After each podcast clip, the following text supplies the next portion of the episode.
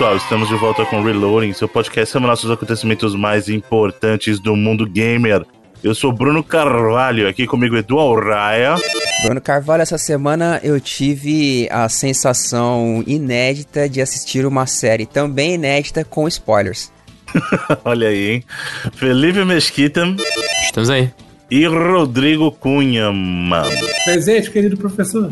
Então vamos para as notícias da semana. Bom, já que o Edu puxou essa da série inédita com spoiler aí, acho que não tem como a gente começar o programa sem falar da grande sensação do momento, né? Uh, seria a série queridinha de público e críticos aí, conseguiu agradar a gregos e troianos, que é a série do The Last of Us da HBO, e eu vou dizer para os senhores que já adiantando, eu gostei, mas foi é muito. É, eu achei, eu achei o primeiro episódio muito bom também. Para quem não, para quem não sabe, né, a, a gente já vem falando há um bom tempo sobre o seriado do The Last of Us e ele saiu, né, o episódio saiu oficialmente aí no, no último domingo, dia uhum. dia 14? 14? 14 15, 15, 15. 15. Saiu na, na noite, 11 horas da noite aqui no Brasil também, do dia 15. É, e aí, esse primeiro episódio com a duração de. Foi uma hora e vinte, uma hora e meia, nem uma lembro agora. 90, é, 85. Não, é, 85 minutos, é, eu acho que deu. Uma hora e pouquinho. é, uma hora. É, entre uma hora e vinte e uma hora e meia. Hum. E. E aí o pessoal pôde realmente, depois de tanto tempo, na expectativa de ver como é que ficaria essa adaptação, é, ver o resultado e pelo que a gente viu de, de feedback aí nas redes e nos agregadores é, online, a gente viu uma, uma reação muito positiva da comunidade e da crítica, né? É, muita gente elogiando realmente a atuação do Pascal. O cara, da... ele mandou muito, velho. Na hora que ele apareceu, eu já comprei, assim. Não, eu, vocês sabem que eu, eu sempre sou o cara meio cético para qualquer coisa, né? Mas realmente, na hora que eu vi acontecendo assim na minha frente, quando você vê nos seus olhos tanto. Eu acho assim, é um dos castings mais acertados que eu já vi, sério, na minha vida, é, cara. Eu achei bem, tanto bem acertado. Ele, né, o Pedro Pascal como Joe, o Gabriel Luna como Tommy. Muito bom, cara. Muito cara, bom. Cara, a Ana Torv de Tess também ficou também. muito boa. A Merle, que já era a Marlene, então nem se fala, né? Tipo. E a Bella Ramsey, cara, quando você vê ela fazendo ali, eu só enxergava a Ellie, cara, é inacreditável. É, assim, o tre é trejeito ina... assim, muito. Muito, cara, muito, muito. É que assim, né, o povo pega no pé dela porque ela não é fisicamente parecida com a Ellie e tal, mas em questão de atuação, não deve nada, assim. E, e posso falar? É para isso que existe ator, gente. Esse negócio já tem que ser parecido, tem que ser. Não, o ator é isso, ele se transforma na personagem, cara. E, e assim, esse casting do The Last of Us prova isso. Porque em nenhum momento eu olhei e falei assim, é o Pedro Pascal. Em nenhum momento eu falei assim, é a uhum. Bella Ramsey. É assim, não, era o Joe e era a Ellie, cara. Sabe? Essa é a beleza da atuação com pessoas de alto nível, sabe? E o Tommy também, assim, cara, achei muito... Não, sensacional. Porque no, no 1 a gente vê pouca coisa do Tommy, né? Comparação com o 2, assim. Ah, sério, ele desenvolve bem mais o 2, é. né? E a gente tem mais. A, e, e tá muito a personalidade do, do, do, personagem do jogo e tal. Mas eu, reiterando até, eu queria relembrar quando a gente comentou, quando esse projeto foi anunciado, coisa de uns dois anos atrás, né? Eu lembro que acho que até na época da. do. mais pesada do. do Coronga. Covid. Que eu falei para vocês, velho, não tem como errar, o negócio tá pronto, é só fazer igual. Vai, tá aí. É, o que eles fizeram. É. Pelo menos nesse primeiro episódio, né? Que assim, Isso, em questão é. de fidelidade, é, tá certo que no jogo, uh, e esse é um ponto que sempre vai vir um me encher o saco falando que eu não gosto de história em jogo, mas não é isso. o que eu falo do The Last of Us é a questão do, do approach cinematográfico, né? Que uhum. o jogo tem e a Sony tá usando essa fórmula até hoje. Uh, e a diferença da série é que você tem diversos pontos de vista, não só dos personagens que você tem. Tá controlando ali no momento. É, exato. Então você tem a possibilidade de colocar diversos pontos de vista, inclusive. Não, acho que né, não falar de uh, spoilers direto do que aconteceu na série, mas situações pré a introdução do jogo, assim, antes de entrar a introdução do jogo, que de fato também é a introdução da série, que é bem parecida, né? Uhum. Uh, coisas bem incríveis que os caras colocaram. Outros personagens que você também tem a, o, o que eles estão fazendo durante os, aqueles acontecimentos. E na série você consegue desenvolver isso de uma forma que, se você fosse fazer mais isso no videogame, ficaria muito mais exagerado do que a, a é. abordagem cinematográfica do que já é, né? E Sim. ainda assim os caras pegaram basicamente pô, o, o roteiro da, do, da abertura do jogo até um certo ponto lá, né? Que, que eles vão do começo, deve ser, sei lá, umas duas horas de jogo que os caras pegaram, duas, três horas assim. Eu acho que é. E, velho, eles. Rep... Não, uh, não vou dizer repetem, né? Porque. Mas eles a, reproduzem as mesmas cenas, inclusive diálogos, assim. A mesma linha de diálogo, né? Uhum. Frases Sim, assim. Várias, várias que são exatamente iguais. Não só isso, você fica esperando acontecer essa exatamente a mesma frase. É. E eles usam a parada do relógio. Sim. É um que é, foi. Eu fiquei, você ficou bem esperando assim, ela, ela vai falar, ela vai falar que a loja tá quebrada e tipo, vários desses momentos, assim. É, é o que o Edu falou, é estranho assistir algo que você tá o tempo inteiro. Sabendo, é, né? Sabendo, ah, agora é isso aqui. Ah, agora vai ter aquela, aquele momento. Ah, agora vai rolar isso. É estranho isso, sacou? É, eu acho que esse episódio também foi excelente. Só que eu, que eu já até falei com o Bruno, eu não. Como uma pessoa, eu gosto muito dos jogos, né? Já falei isso bastante durante os anos aí. São alguns dos meus jogos favoritos. Consumi muita coisa de, por exemplo, o DLC, na época que era o DLC, hoje em dia tá até no, no, no próprio jogo aí, dependendo, né? O Left Behind, quadrinho, esse tipo de coisa, eu consumi tudo essas paradas. E eu não sinto ainda a necessidade de consumir essa série nesse, nesse mesmo sentido, assim, sabe? De ah, eu preciso assistir a série porque é um produto Last of Us a mais aí que existe. Porque até agora, na real, ele é o jogo, né? Então, é. assim, é, esse sentimento que é uma, um produto necessário de assistir, eu ainda não tive no primeiro episódio, né? Qualquer tudo que a gente tem até aqui. É, mas é, é, mas é o que eu falei, não é, não é demérito do show, é simplesmente a natureza do que o Edu falou. Eles estão adaptando o, o jogo diretamente, sem muita mudança, assim. É, eu, aí, eu aí acho. Eu... É, só porque, Bruno, eu, só acho um negócio, porque pra gente que jogou, rola mais uma curiosidade de ver Isso, o que, eles é, estão fazendo do que de fato querer saber o que vai acontecer, né? Tipo assim, pô, como é que eles vão adaptar isso? Como é que eles vão adaptar aquilo? Porque, querendo ou não, entra no negócio que o Felipe sempre fala. Dessa vez a gente não tem o controle do jogo, né? E a gente sente de uma maneira diferente. Então eu acho que a série foi muito feliz nesse sentido, saca? De te fazer sentir as mesmas coisas do jogo sem você estar tá controlando. E outra coisa também que eu quero chamar a atenção é de como ela fez sucesso com pessoas que não jogam, né?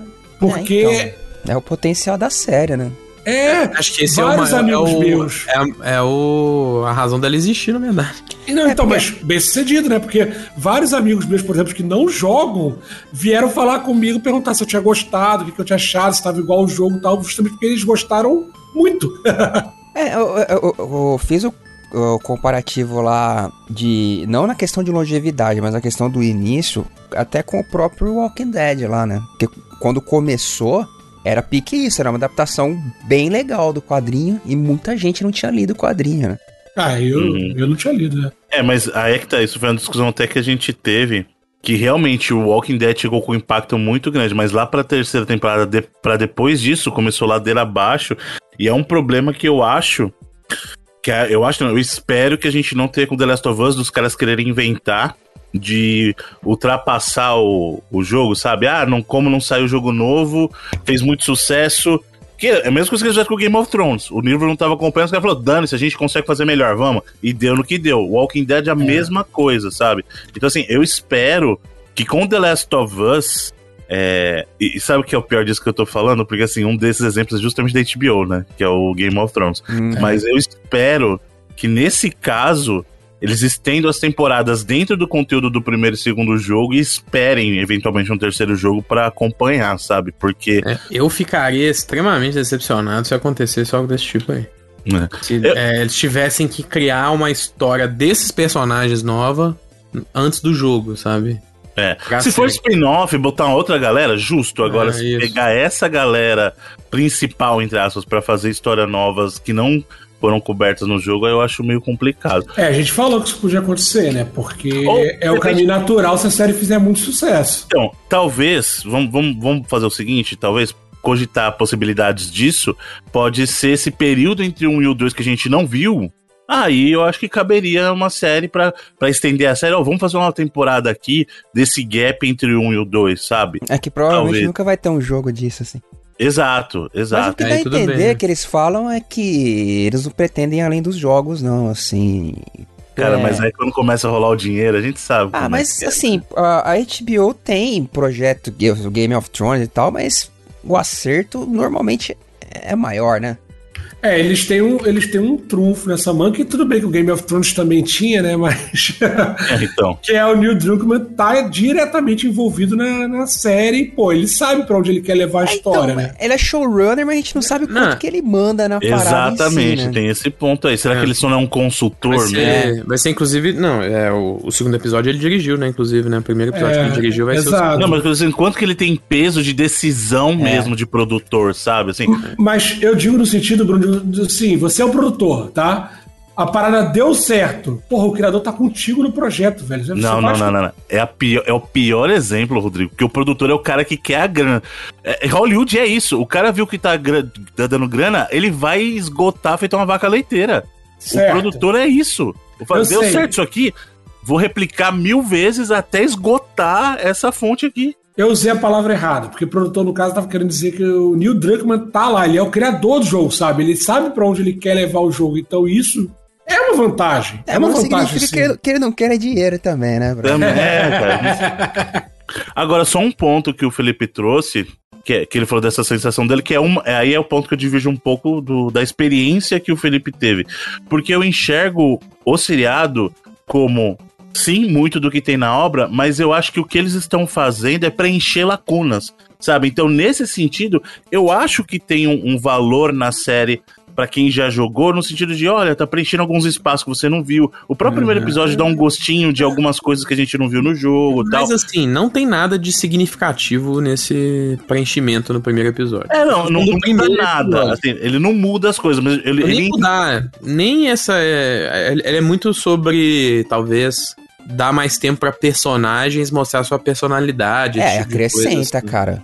É, Mas... eu, pra mim, é, a palavra que eu quero usar é enriquece a experiência de quem jogou nesse sentido. Eu, eu comparo muito, é, eu até falei isso lá com, com o Felipe, assim, eu comparo muito a questão de quem gosta muito de alguma coisa, gosta muito de, sei lá, é, Star Wars, e aí vai ler o universo expandido, mas não só pelas histórias do universo expandido, ele começa a perceber detalhes que falam putz, isso aqui complementa aquilo lá do filme, putz, isso aqui complementa aquilo é, lá do filme. Eu, eu, sabe? eu, eu de novo porque o universo expandido é exatamente o universo expandido, né? Então, mas lembra, isso que eu falei, ele, o universo expandido enriquece a experiência do, do produto original, entendeu? Mas, não, mas ele não é só isso, né? Ele tem um tanto de coisa nova. Sim, muito mais. Não, mas porque, o que eu tô falando aqui, a parada que eu tô falando aqui é que não é que, tipo, não, é, não, tem, não tem esse tipo de enriquecimento. É que tem uma diferença de eu precisar assistir essa série todo domingo, sabe? Algo que eu quero acompanhar para descobrir novidades e detalhes e acompanhar um andamento de uma história. É, versus o que você falou, que é receber um enriquecimento de personagens, de relações, então, de lugares. O, Felipe, a gente conhece o jogo a série precisa desenvolver personagens ah, a ponto de quem não conhece também ter traits não, daqueles, daqueles mas, personagens. Mas é impossível, eu tô só falando a minha percepção como a é. pessoa que jogou o jogo, não tô falando para quem não jogou, não tem nem como eu fazer isso, né? Eu joguei o jogo milhares de vezes. Então, assim, eu só tô falando da, eu não tô falando da perspectiva da série existir ou da série não, não, não, não. Esse um produto que, funciona pra galera, de, de acrescentar, de, de você desenvolver detalhes dos personagens né? A mais aí. E, e tem mais, eu acho que a gente vai ter uma boa métrica disso quando chegar lá a parte do Bill e do Frank, que é uma coisa que a gente Sim. não viu em detalhes. É, e, isso eles jogo. vão inventar, cara. Aí, é, aparentemente um... vai ser algo que vai ser bem. É, então, vai ser bem mais extenso, porque a gente bem tá conversando. A, a, se você vai no MDB, eles estão marcados para quatro episódios, é praticamente metade é. da temporada. e a participação lá do Bill não é isso, e o Frank nem aparece. É. O Frank Ó, é por, citado. Viu, um bom exemplo: ah, os caras terem feito um, uma introdução pra. Porra, introdução sensacional. Excelente, muito excelente. Pra introduzir muito, a questão do Cordyceps lá. Sim, muito que bom. Que tem no jogo, só que. No, muito no... melhor que a do jogo. É bem mais desenvolvido. Não, não ficou melhor desenvolvido? Muito Lá no jogo é meio largado as coisas, mano. É, no, no jogo a gente recebe, tipo, pô, aqueles title cards assim, de, de tipo, not, é, bagulho de notícias, né? É. É, e bota Aqui a é máscara aí porque faz mal. É, é o que Isso, a gente... é. Aqui, aquela introdução ali, principalmente tentando puxar para coisas que afetaram a sociedade nos últimos anos aí, né? A pandemia, aquecimento global, esse tipo de coisa que eles ficam puxando essas ideias para poder criar esse, esse estado meio de pânico na cabeça da galera de como seria uma coisa ainda pior, né? Foi excelente, assim, foi muito bem feito e muito esperto, assim, a forma que eles é, começaram a série mesmo, né? É, Tipo, é, legal, a... sem, sem querer entrar no que aconteceu, né? Mas tem o cara lá. O cara tá, tipo, porra, é, né? É, John Oliver e tal. Aí no final, o bicho tá de cara. Tá, assim. é, pediu corta pros comercial aí, que essa parada ficou séria. Ficou pesado, né? Tivemos sendo muito bom. Mas enfim. Tem notícias Mas... aí relacionadas, né? O, a, a série, né? Tem também, e aí as, as, notícias não são tão boas quanto a série, né? É, não, não no sentido de, da qualidade da notícia, não é isso. É, mas o conteúdo da notícia não é agradável. É, se bem que vamos, vamos falar do lado bom primeiro, né? O The Last of Us acabou se tornando aí o segundo, a segunda maior estreia da HBO, só perdendo, né, pro House of the Dragon lá, porque também, né, tinha todo o background do, é, do Game of Thrones. É a segunda maior estreia desde 2011, né, que é a do não é isso? Do, do Boardwalk 2000, Empire lá? Boardwalk Empire foi 2010 e tava. 10. É, bateu por pouco. Pô, é, é mas a primeira ainda é o House of the Dragon, certo? É, com é. 9 milhões ela vai paulada. É, é porque, eu... é porque eu, não, eu não sei antes, entendeu? Essas, esses ratings de antes aí. Uhum. Pô, é. posso, posso só fazer um off-topic que eu descobri sem querer? Hum. É um off-topic, mas um topic ainda. Lembra que eu falei, eu já comentei isso várias vezes, que na época eu assistia Oz, e Oz era na HBO. Sim. Lembra Oz, aquele seriado sim, sim, do... da cadeia e tal. Isso, era muito bom. Era legal, era bom. bom. Estranhamente, Oz não está na HBO, mas está na Paramount, cara. Eu descobri esses dias, eu tava assistindo lá, uh, vendo o conteúdo da Paramount, e vi que o Oz tá lá. Não sei por que HBO, não sei se é algum contrato também, alguma coisa. Não sei porque ele não tá na HBO, porque é um baita de um seriado, eu gostava pra caramba. E, mas tá na Paramount, pra galera que é viúva de Oz aí, galera de Osasco, um abraço. Só... Vai, Tá, tá, galera que assistia no SBT. Exatamente, eu assistia no SBT na época que eu não tinha TV a cabo pra assistir. Eu assistia no SBT. Na, na, pa paga de... nós aí, Paramount, de novo o jabá de graça aí. Pior que nem é jabá, é só pra. É, é mais informação pra galera. O, o, é, o, outro, quiser... o, outro, também, o outro também não era, eu não vi nada dessa. Não, e, e outra coisa, hein? Serviços de streaming, tanto gratuitos quanto pagos. Quiserem fechar com a gente, você tem um cara aqui que tá ligado, eu tô antenado nos bagulho aí, mano. Vem em nós aqui que é sucesso o Reloading aqui. Ei, mas Reloading é esse, é sucesso. Esses é. números, né? Foi, foram mais de 4 milhões de pessoas assistindo na estreia, né? Pra você 400, ver. 4.7, né? 4.7 milhões, para você ver que por mais que o videogame seja a mídia mais rentável, vamos colocar assim, em questão de alcance, TV e cinema é, é foda, né? Assim, é, é se não me engano, é, pegando a segunda-feira aí, passou de 10 milhões. Isso é só nos Estados Unidos, né? Bom lembrar. Lembrando que duas dessas visualizações foram minhas, hein? Não foram, porque foram só, esse é só o número dos Estados Unidos, pô. Mas você não sabe, você não tá usando VPN, como é que você sabe? Ah! Tem certeza número... que você não tá usando VPN dos Estados Unidos. tem outro número importante também nisso aí, né? Tem um detalhe importante nesse número, na verdade. É, tá, a gente tá tendo as finais da NFL. E elas acontecem domingo também, né? Bateu ali junto é, com... esporte falido, né? Assim. Não. Caraca, spoiler é só esporte falido. Caraca. Boa, filho. Super Bowl é evento que, que rende mais no mundo, mais que a Copa do Mundo. Ah, isso tá aí já é mentira, já. Pode. Isso aí é, isso aí é lorota. É lorota demais. Ah, pronto, agora é lorota. O, o que rende mais no mundo é a final do Dota, Rodrigo, agora. Pronto. Não, a Copa do Mundo é mais um Muito exemplo. mais, pô. É um tá exemplo que você usou, Bruno. você pô, mesmo usou o exemplo. Já, já, já que estamos no off-topic média e a gente não citou Uh, e não, só com comentário, sem querer entrar diretamente, mas quem diria que a Copa do Mundo que não dava nada para ela ia ter a melhor final de Copa de todos é, os tempos. Todos e foi uma né? Copa boa pra caramba, velho. É, quem diria. Vários jogos legais. Eu fiquei triste, mano, quando aquela, aquela final, de... aquela final de Copa que se fosse filme, o cara ia falar que o puta que roteiro é. mentirada, é. nunca ia acontecer. Pô, e por um segundo eu fiquei feliz que eu tava acertando a final, o resultado final, e o Mbappé fez mais um, falei, não! É. Mas enfim.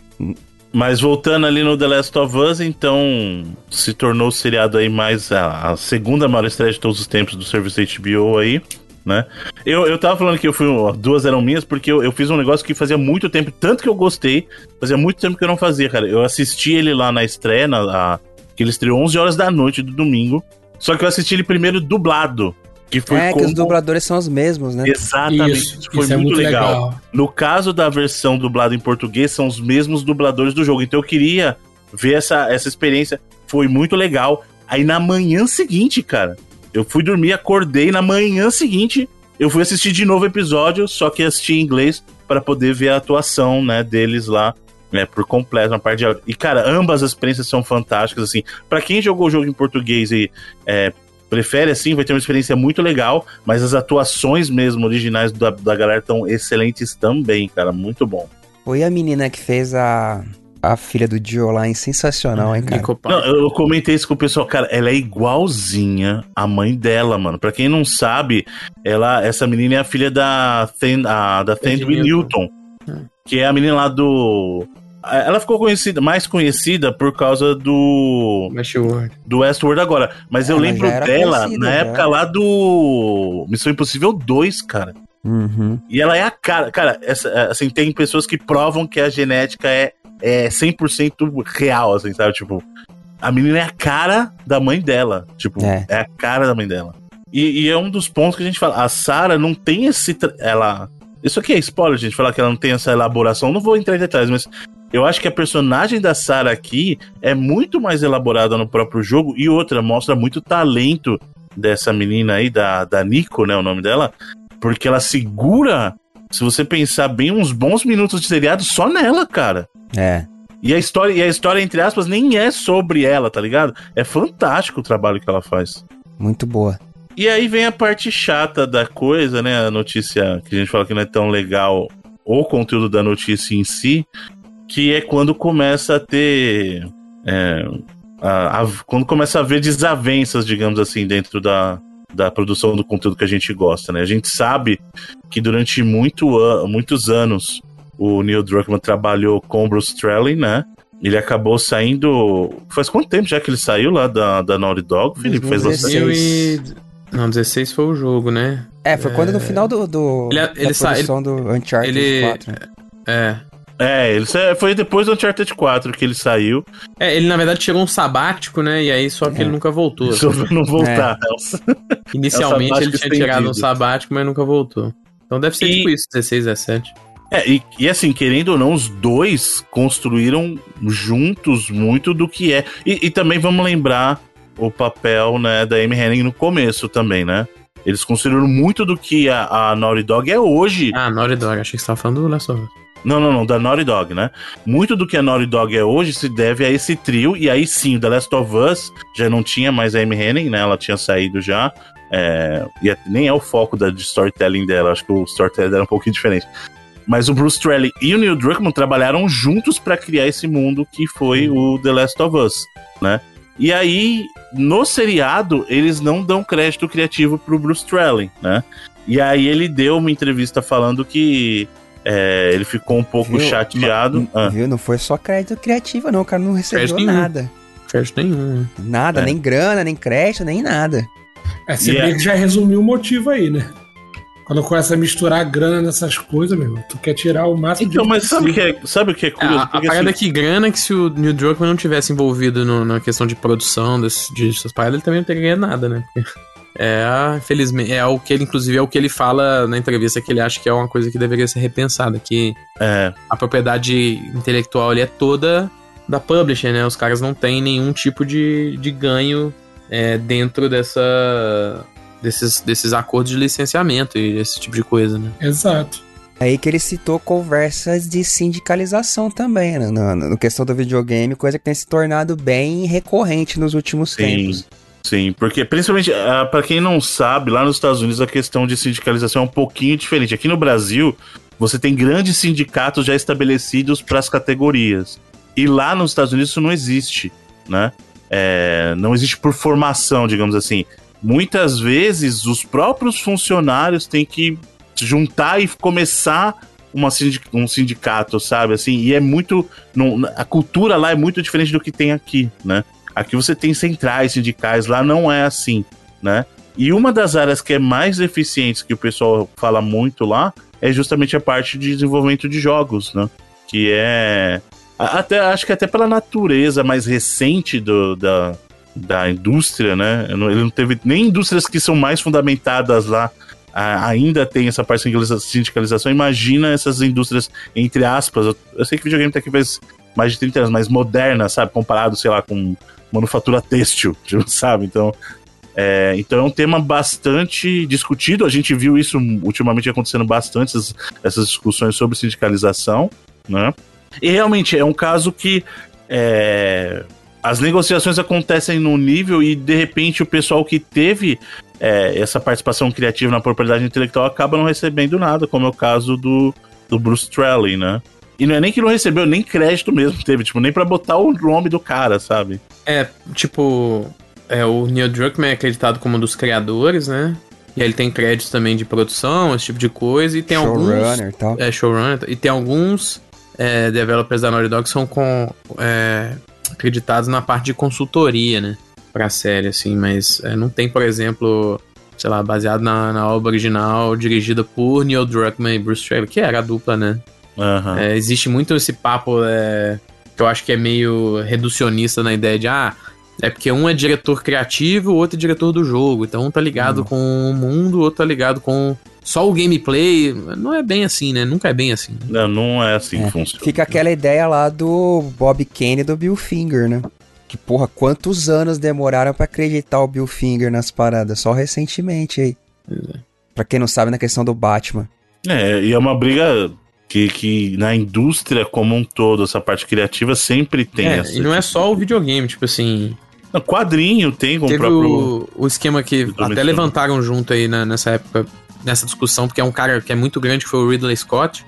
Que ele fala que ele foi quem escreveu a maioria do roteiro do próprio Blade Runner 2049 lá e tal. É, que foi o filme do Villeneuve, né, mais recente. Mas que ele não é acreditado em nada, assim, sabe? Porque ele não consegue provar que ele ele que teve essas ideias e. Então, e, é. Então, assim. Isso aí que eu falei que é dele, cara. Até um, até, até, um nome grande igual ele tem, esse, tem essa dificuldade às vezes. É, pois é, imagina, é o Ridley Scott falando, cara, não é qualquer um, tá ligado? É. Isso que você falou, Bruno, é muito importante. Eles têm que profissionalizar isso agora, velho. Agora, no começo. Porque depois, velho, que a parada já estiver estruturada, ferrou, cara. Eles têm que correr atrás desses direitos é, agora que tá, tá, tá virando a febre. Eu acho muito vacilo o cara, como autor, não, não, não receber nada, velho. Nem um special thanks. Nem um tapinha nas costas. Né? É, né? nem, nem um vai, valeu pelo, pelo que você fez aqui, estamos ganhando dinheiro em cima do que você fez. E outra coisa que é importante.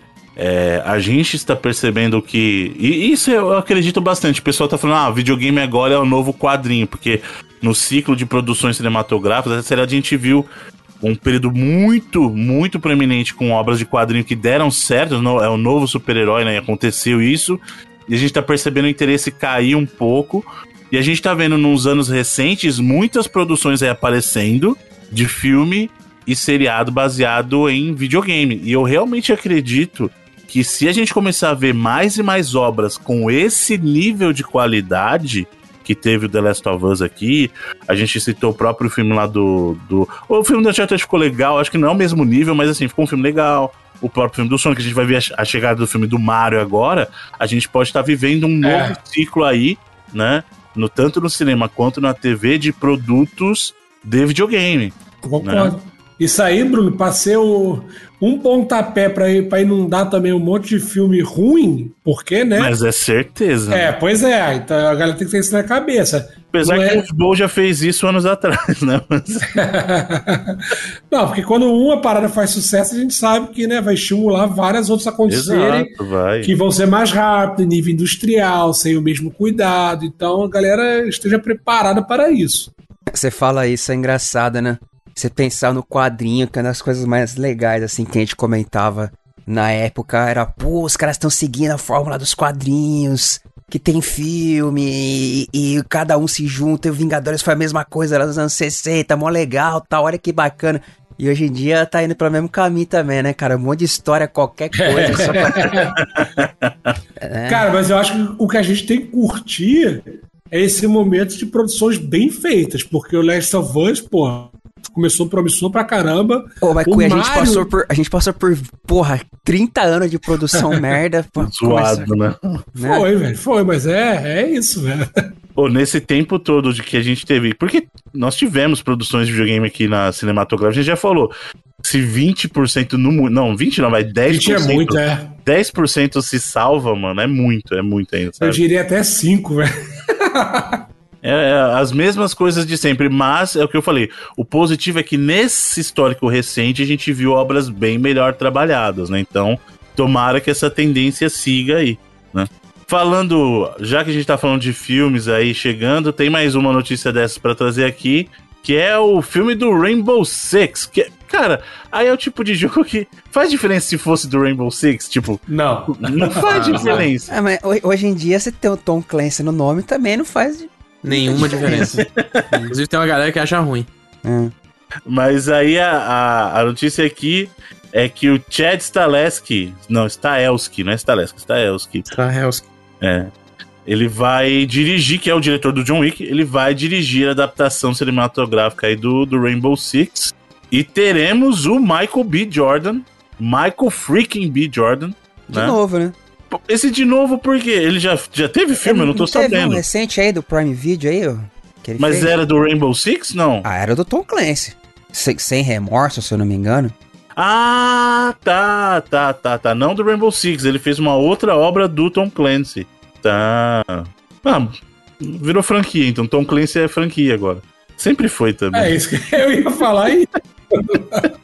Agora, acho que o Qual, nome. Não, peraí, só uma pergunta. Qual foi o primeiro jogo que usou o nome do Tom Clancy junto do título? Foi, foi, ou foi o. Siphon. O Siphon não, o, o Splinter Cell ou foi o Rainbow Six? Não é o Rainbow jogo? Six? Eu acho que é o Rainbow Six, não é? É Rainbow Six. Rainbow Six não é do Play 1 primeiro? Sim. Então, eu, eu acho, que, é. que, o primeiro jogo a usar 98, o nome do Tom Clancy é. foi o Rainbow Six e aí o Splinter Cell só depois. É, sim. Pô, mas de filme veio. De filme teve antes. Não, Tom Clancy, o Tom Clancy já tinha lá o Outubro Vermelho, não é dele? Sim. Com o Sean Connery lá, tem filme antigão já com o Tom Clancy no é, Esse é de 1990, inclusive é um filmaço, velho. É Você tem o Alec, Alec Baldwin, Sam Neill. É. Então é esse aí, porra, esse é bom, velho. Quem não viu aí vai atrás. É. É isso mesmo, Bruno. É, o Tom Clancy, no caso, o Rainbow Six é 98, o Splinter Cell foi só 2002. Aí. É. É o Tom Clancy verso. eu, eu acho que, tipo assim, isso é uma boa lembrança. Que é um negócio que eu acho que o Edu falou que é perfeito, assim. O Last of Us ser adaptado de uma forma basicamente direta pro. em questão de acontecimentos, de andamento, esse tipo de coisa. É, de diálogos, às vezes, né? Pra esse formato de, de série de TV, foi algo que natural porque o produto original, o produto base, o produto já de origem, acomodava isso, já né? acomodava esse tipo de coisa. Agora, se você chegar e falar, ah, tá vendo aí o Last of Us, agora tem que fazer a mesma coisa com o Rainbow Six, tem que fazer, adaptar o jogo para isso. Não, não vai dar certo, né? Você, não vai ter nada. Então, é essa ideia de que a galera fala, ah, tá vendo? Tem é só fazer isso aí, ó. É só adaptar o jogo igual ao jogo pra, pra outra mídia que acabou. Eu falei, não é. Isso depende 100% do produto original, né? Do, do jogo original ali.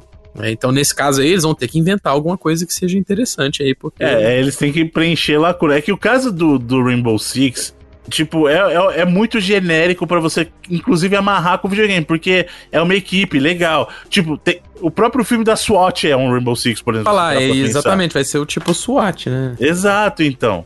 Não que seja ruim, por exemplo, eu, eu adoro a galhofagem do, do filme do, do SWAT, eu acho muito legal, mas.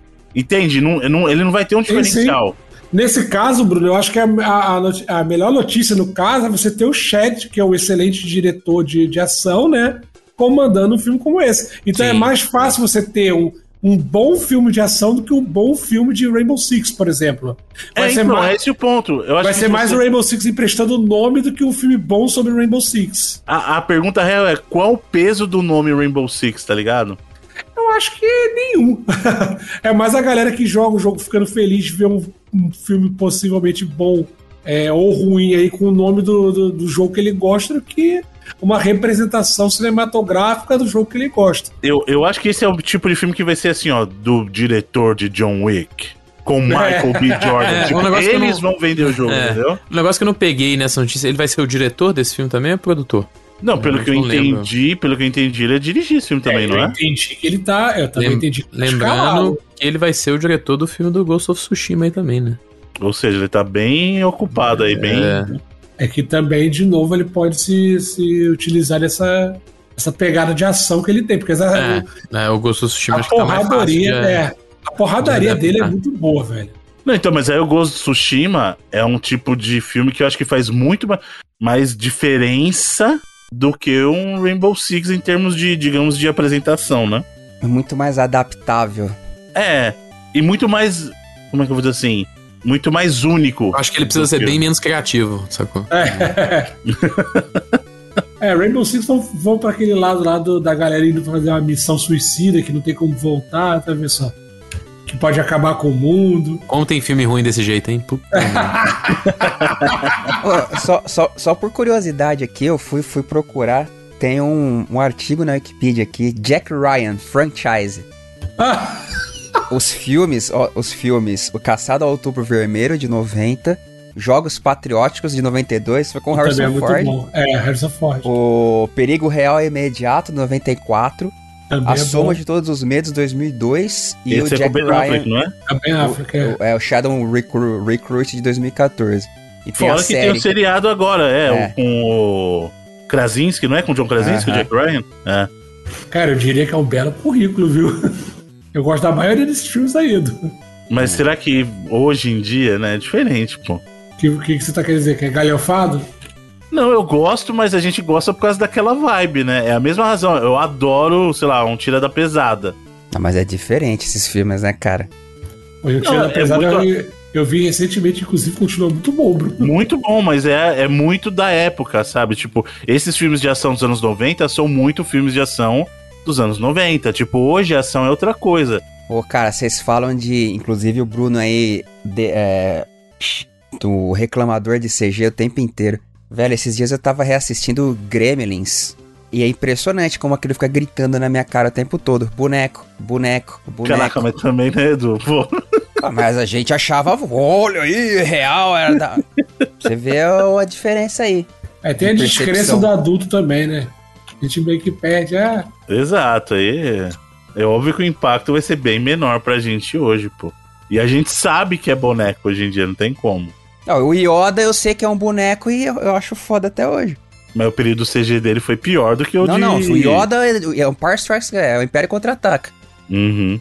Não, eu acho, não, eu acho o Yoda prático muito melhor que o Yoda CG, por exemplo. Muito melhor.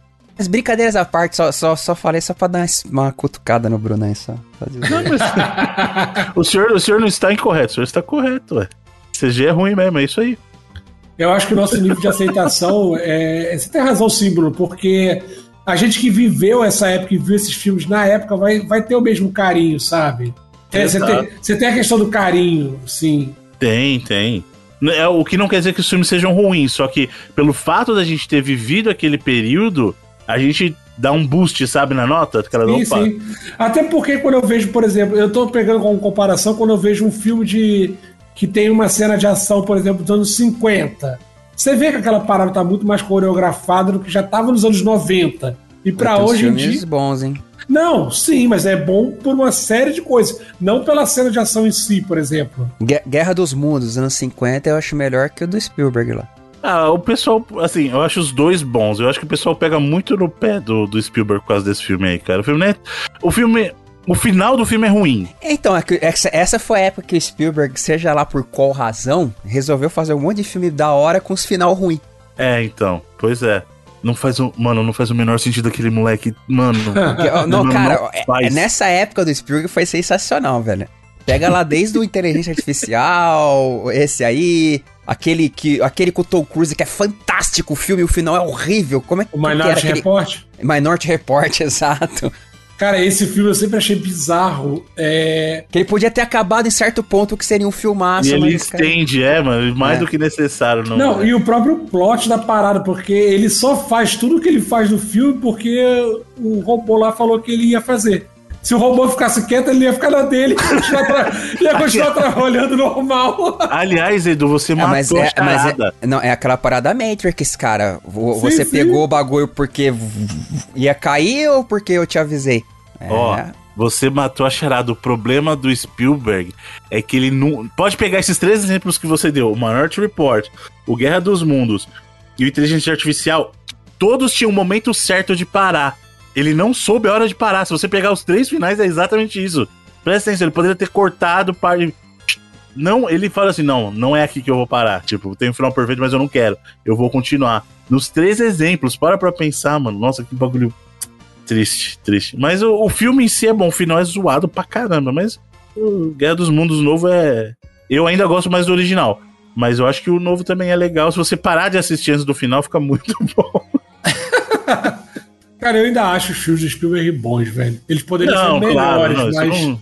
Eu ainda acho que é um cara diferenciado. Os filmes do Spielberg, você tá. É muita coisa cê, também. É, você, tá no... alargando essa margem. Não, mas eu falo mais especificamente, óbvio, dos, dos que a gente tá falando. Né? Ah, sim. Não, a maioria dos filmes são excelentes. Mas como o filme, a construção desses filmes dos três também é muito boa. O problema é o final, cara. E outra, o, o, o Spielberg sempre teve essa vibe do, dos ETs aí. Então ele sempre dá um jeito de encaixar uns bagulho. Pelo menos no Guerra dos Mundos, os ETs. Ele até falou isso lá, que é a primeira vez que ele tava fazendo ET malvado. Tipo, né? Tipo, e no então, Inteligência Artificial não é ET. Lembro de é sempre bom lembrar. É, mas é ET, né? É ET que não é ET. É, mas é ET. Cara, o Spielberg deve ter sido abduzido, alguma coisa Bruno, muito nesse sentido, velho. Pra ser Bruno, tão é. É, só lembrar de você, ET significa extraterrestre, de fora da Terra. Mas eh, se o cara é platinado daquele jeito lá, é ET, né? Pro público geral. Porque você sabe, a evolução do ser humano não é aquilo. O ser humano não vai evoluir para aquilo. Tem, tem, tem uma teoria entre a galera conspiróloga aí que acredita que essas paradas de do de abdução, esses negócios não são alienígenas, são seres humanos do futuro. E que eles não interagem com a gente justamente para não de não volta pro, pro futurizar a, a, parada, tá ligado? É, eu já ouvi essa teoria, eu vi a teoria também que não existem extraterrestres, na verdade são intraterrestres. É, já ouvi essa, também? também já, já ouvi falar. A galera mas, que vive é, Mas essa dos viajantes do futuro é boa, hein, cara? Faz, de repente, vai saber. Pelo menos tem um motivo, né? Pra evitar o contato. É. é sei não, o, o ser humano é zoeiro, cara. Alguém ia tentar alguma coisa, velho. Ah, mas a gente evoluiu o suficiente, vai. Oh, pra parar que, né? de ter TikTok. No futuro não tem mais TikTok. É, né? é, se você for comparar, é meio difícil acreditar que a evolução. É. Então, para pra pensar, Edu, como era 20 anos atrás. É o... E onde tá indo essa evolução aí das É o argumento, é o argumento lá do Idiocracy, né? Do Mike Judge, né, cara? Exatamente. Que a, a, evolução é uma parada que a, o, as ah, os seres sobrevivem adaptando-se aos ambientes, aos perigos a quais eles são expostos no ambiente, mas não tem nenhum predador pra idiotice, tá ligado? Aliás, eu tô pra te dizer o seguinte: eu, olhando agora o futuro, para mim tá muito mais pendente pra Idiocracy do que esse futuro dos ETs é, iluminados. É, cancela, imagina. cancela. Pé, não é bom a teoria do ET, não. Cancela. É, tu imagina o ET chegando, tu, tu, primeira vez que tu vê o ET da vida, tá ali fazendo a selfie. E galera, é, é. olha como é que é os anos 2000. Né, fazendo dancinha. Esse, o que dancinha? Dancinha, é, dancinha já do, tem. Dancinha é coisa do passado, né? Hoje em dia a parada é aggressive, né? Mas enfim. Bom, falando em, em aggressive, Forspoken apresenta os seus requisitos aí pra galera. A galera que jogou Forspoken aí, muita gente gostou. Depois que entendeu que tinha que ter um tutorial pra online para poder descobrir o que fazer no jogo, porque o jogo não mostra o que tem que fazer. Inclusive é? a Square é, atualizou a demo aí recentemente. Ah, é? Botou, botou o tutorial um dentro do jogo ideias, agora? É, pra melhorar esse tipo de coisa e tá. Só que para você quiser jogar no PC, os requisitos aí tão que tão, viu? Cara, olha, Ó, o mínimo, só, só pra, pra, pra. O Edu vai comentar porque o Edu manja muito mais de PC, então, por Não, favor, Edu. É, assim, PC é uma parada que. Quem convive com PC há muitos anos sabe que especificações técnicas é um negócio muito difícil de você fazer. A não ser quando o jogo tiver altamente otimizado, que é um, os casos raros, assim. Não, não raros, mas menos. Né, que ocorrem com menos frequência. Normalmente os requerimentos são jogados um pouco mais pro alto, assim, né? A gente tem essa tendência há muitos e muitos anos jogando em PC que a gente vê isso. Mas nessa questão do Force Poker, os caras estão de parabéns aí, cara. Porque o, ó, o mínimo que tá pedindo nos os requerimentos para rodar é um, um, AMD, né? O Ryzen 5600 ou um Intel Core i7 3770 Aí é uma placa de vídeo, a uma Radeon 5500 XT de 8 GB ou uma GeForce GTX 1600 de 6 GB, 16 GB de RAM e para você rodar em 720p a 30 é, FPS. É. Isso é o mínimo. Isso você é... não tá entendendo isso é recomendada? Não, isso aqui é o, o mínimo. É o assim, mínimo. Pra, jogar, pra rodar, assim, sabe? Rodar, rodar. Eu cara, acho isso viagem. Cara, recomendada, né? A gente pega um, um Ryzen 5 3600, um i7 8700K, aí na placa de vídeo a Radeon RX 6700 e uma GeForce, cara, os caras estão de sacanagem. Uma GeForce 3070, 8 GB de RAM. de, a, da placa, da placa, que tem 8 GB, 3000, a 3070, que cara, a 4000, a série 4000 é a mais recente da Nvidia, né, que é caríssima é. e tal. A 3070 já, ainda já tá, tecnicamente, tá até acima dos consoles da atual geração, assim, se for parar pra analisar, né? É, só que o problema é que a placa de vídeo custa 4 pau e meio, só a placa é, de vídeo. 24 GB de RAM, Bruno. 24 GB de RAM, cara. Pra você rodar em 1440p a 30 FPS. Cara, é um bagulho inacreditável, né, mano? Os caras tão de sacanagem. Não, aí, e, e os recomend, recomendados para tu rodar a 4K 60 FPS, né? Uh, o Ryzen 5 5800 e 7 12700. Aí tem a, a Radeon RX 6800 XT 16 GB ou pede a Nvidia GeForce aí 4080 16 GB. Essa placa, mano, sério. Por isso que eu falo, hoje em dia, mano, se você quiser jogar não, mas, é, cara, mas nesse, nesse caso, Bruno, tá na cara que esse jogo tá, tá cagado, cara. Não é possível, Não, tá todo cara... mal otimizado. Porque não faz sentido, Edu. Você pegar um jogo desse, que roda em console, e precisar de uma 4080, 4080, cara, é 12 conto. Uma placa. Você não precisa. Ô, oh, rodar jogo, você precisar. Tudo bem, depende do jogo, mas, pô, rodar o Force Poke. O Force Poke nem é tão pesado, pesado assim, mano. 32 GB tá muito mal otimizado. Lógico que tá mal otimizado. Isso aí é, é desenvolvedor que fala assim, cara, eu não tô conseguindo resolver gargalo de performance. Sobe spec. Sobe spec. É isso. Há quantos anos eu não vejo um requisito, seja mínimo, que para rodar 720p, cara, eu, a geração. A geração 360 lá de PlayStation 3 já tinha. Gente tá em 2023, pô, né? Os já tinha. É, ainda não era Full HD, né? Mas era 1080i na época até, né? Ou, não, o 360 né? já tinha Full, já, pô. Já? Já. Pior que eu acho que o, o mínimo do Returnal aí que jogar essa semana, ele roda 720 também. Mas é uma, uma 1060? O que que é lá? É uma. Deixa eu ver aqui. É 16 GB de RAM e uma 1060. Tá meio padrãozinho isso aí, hein? É, são dois jogos só nova geração, né? O recomendado pro Return aqui é uma 2070, é, de 8 GB. E 16 GB de RAM também. O RAM... É, beleza. Já tá okay, razoável. É. Pra, pra, pra, um jogo de hoje. Em, pra rodar em 1080, 60 FPS. Aí. Pra rodar em 4K 60 FPS, que é o que faz, por exemplo, o Play 5, né? É uma 3080, 10 GB e 32 GB de RAM. Mas, será, será, não? Acho que ele não roda 4K 60, né? Ah, ele é dinâmico, né? É, deve ser. É difícil ter um jogo a 4K oh, 60. O problema né? do Forspoken é que a recomendada é pra ele rodar 30, mano.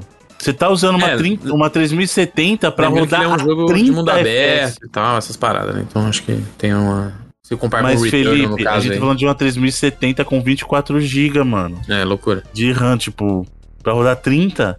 Eu, eu, hoje em dia, cara, eu acho assim, Pra, se o cara quer jogar videogame, compra uma máquina normal e compra um videogame, cara. Porque cada placa dessas aqui é o preço de um Play 5. É, porque o cara que também gosta de jogar assim é entusiasta, né, Bruno? Aí ele quer, ele vai pagar o preço porque ele gosta. Ah, depende, cara. Sei lá, velho.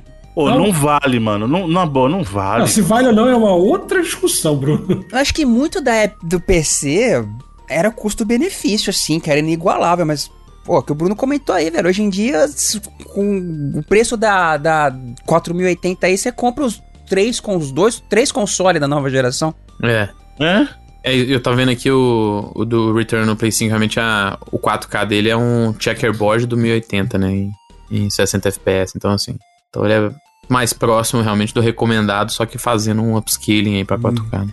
Aí beleza, no PC você vai conseguir rodar um 4K nativo, 60 FPS, mas tem aquela parada da otimização, é mó trampo. Sim. Não é todo Aí jogo que vai chegar redondo. Aquele no cego do CEO lá da, da Nvidia falar, oh, não, GPU tem que custar o mesmo preço de um console mesmo. Ah, ele falou que a época da GPU barata acabou, né? Já assim. era. No caso do Return aqui, o, o mínimo lá é 720, Barato é uma 720 coisa, um... mais 60 FPS. Não sei lá. Acho uma loucura. E outra, Forspoken é só nova geração mesmo? Sim, PlayStation 5 e PC. Não vai ter versão do Xbox? Por enquanto, não. É, mas se tiver, vai ser Xbox Series só, né? Então, mas tem o Series S. Mas 720, 30 FPS. Existe a opção. ai, ai, a gente ri pra não chorar. É engraçado que é um jogo que não me engano, até naqueles, uh, naqueles advertisements lá, nas propagandas que a, a Sony faz, aparece o, os períodos de exclusividade, que aparentemente seria de dois anos, né? Mas no PC ele tá na Microsoft Store, ele tem até achievement o jogo. é curioso. Ó, oh, já tá pronto já, hein? É, é causa do Death Stranding aí, né? Também, é. Tem um branding de Xbox no jogo já. Hum. Mas assim, não vai sair pra PlayStation 4, né? Xbox Series S é nova geração, pô. É rádio de nova geração. Bom, e aí vamos também aqui falar do, do jogo favorito do senhor Rodrigo Cunha. Mentira, ele gosta do Dota, não gosta de LoL. Ele odeia LoL, ele falou. Mentira. Só fiz dois anos sem jogar Dota, Bruno. Só jogando LoL? ah, sei lá, eu perdi um propósito. É, boa. Muito bem, então. Mage Seeker, spin-off de League of Legends. Tem isso de novo, né? Mais uma vez aí o pessoal da, dos ratings vazando, entre aspas, porque não é vazar, o cara tem que mandar pra certificação, a certificação aparece, né? E aí o pessoal descobre os jogos através de certificação. Nesse caso foi na Coreia do Sul, em que apareceu uh, como certificado o jogo Made Seeker, a League of Legends Story. Nossa, que nome horrível, mano. Não, esse é a League of Legends Stories, eles estão fazendo. O brand que já rola. Exato. Mas é horrível. Ah, não acho não, Bruno. É tipo Mortal Kombat Anthology. Pra ficar lá, pior fazendo... que isso, pra ficar pior que isso, se ele chamasse assim, ó, Made Seeker, a League of Legends Legend. Aí ia ficar pior. Só assim pra ficar pior, mano. ah, entendi. Talvez é, gramaticalmente esteja feio, né? Mas, mas faz sentido. O nome. Já tem o quê? Já tem um jogo já lançado, não tem mais de um anunciado? Ah, tem, tem alguns, né? Na verdade, tem até um RPG que eu tô querendo jogar, que eu tenho que dar uma olhada oh. se já saiu ou não, que eu tô por fora. Sabe qual é o spin-off real que eu quero jogar de verdade do LoL? Ah. O de luta lá, aquele Project L. Ah, é sim, é. sim, parece bem Esse legal. Esse aí parece bem legal, mano. É o, o, o RPG é aquele Ruined King, não é? Isso, é Ruined King, isso mesmo. Saiu em 2021, que tá dizendo aqui. É. É nome de ah, personagem o primeiro de Dark saiu, Souls, né? é. Exato. É, tá. muito. É bom esse Ruined King? Aí alguém jogou? Rodrigo, então, você jogou? Não, porque eu não sabia nem que já tinha saído. Tô dando uma olhada nele aqui agora. Aí tá no Steam lá. É de graça igual o LoL também? Já não é porque no link aqui tá economia de 50%, mas ah, tá honesto, Bruno. Tá honestinho, 35 reais. Então o senhor compre para testar falar pro nosso público aí. Ah, beleza. Sim, senhor, pode deixar. mas esse, no caso aí do, do Made Seeker, é, não foi o Brasil dessa vez que vazou, né? Pela uhum. classificação indicativa. Foi a Coreia do Sul. É, geralmente mas... um é um é outro. É. Exato, é. mas é uma. Alternando, fica cada uma uma vez. Ô, já vacilamos demais, vai você agora aí. É, é baseado no, no, num dos heróis lá, dos campeões, que é o Silas. E é a, a aventura dele para salvar o Demacia, acho que é assim que fala. Eu imagino que seja a terra dele, né? E estão dizendo aqui, estão descrevendo como uma batalha contínua contra humanos e não humanos, que é o que tem né, na descrição. Uma batalha contínua contra humanos e não humanos.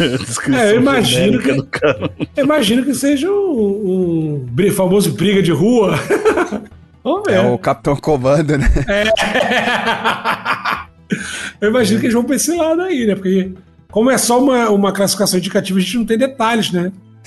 Falar nisso, falar em batalhas contra humanos e não humanos, vocês viram a parada da NetEase lá com a, a Blizzard? Não, não, teve capítulo novo? Teve, que o Cunha comentou uns tempos atrás que tinha tido treta com os contratos de distribuição na China lá, né?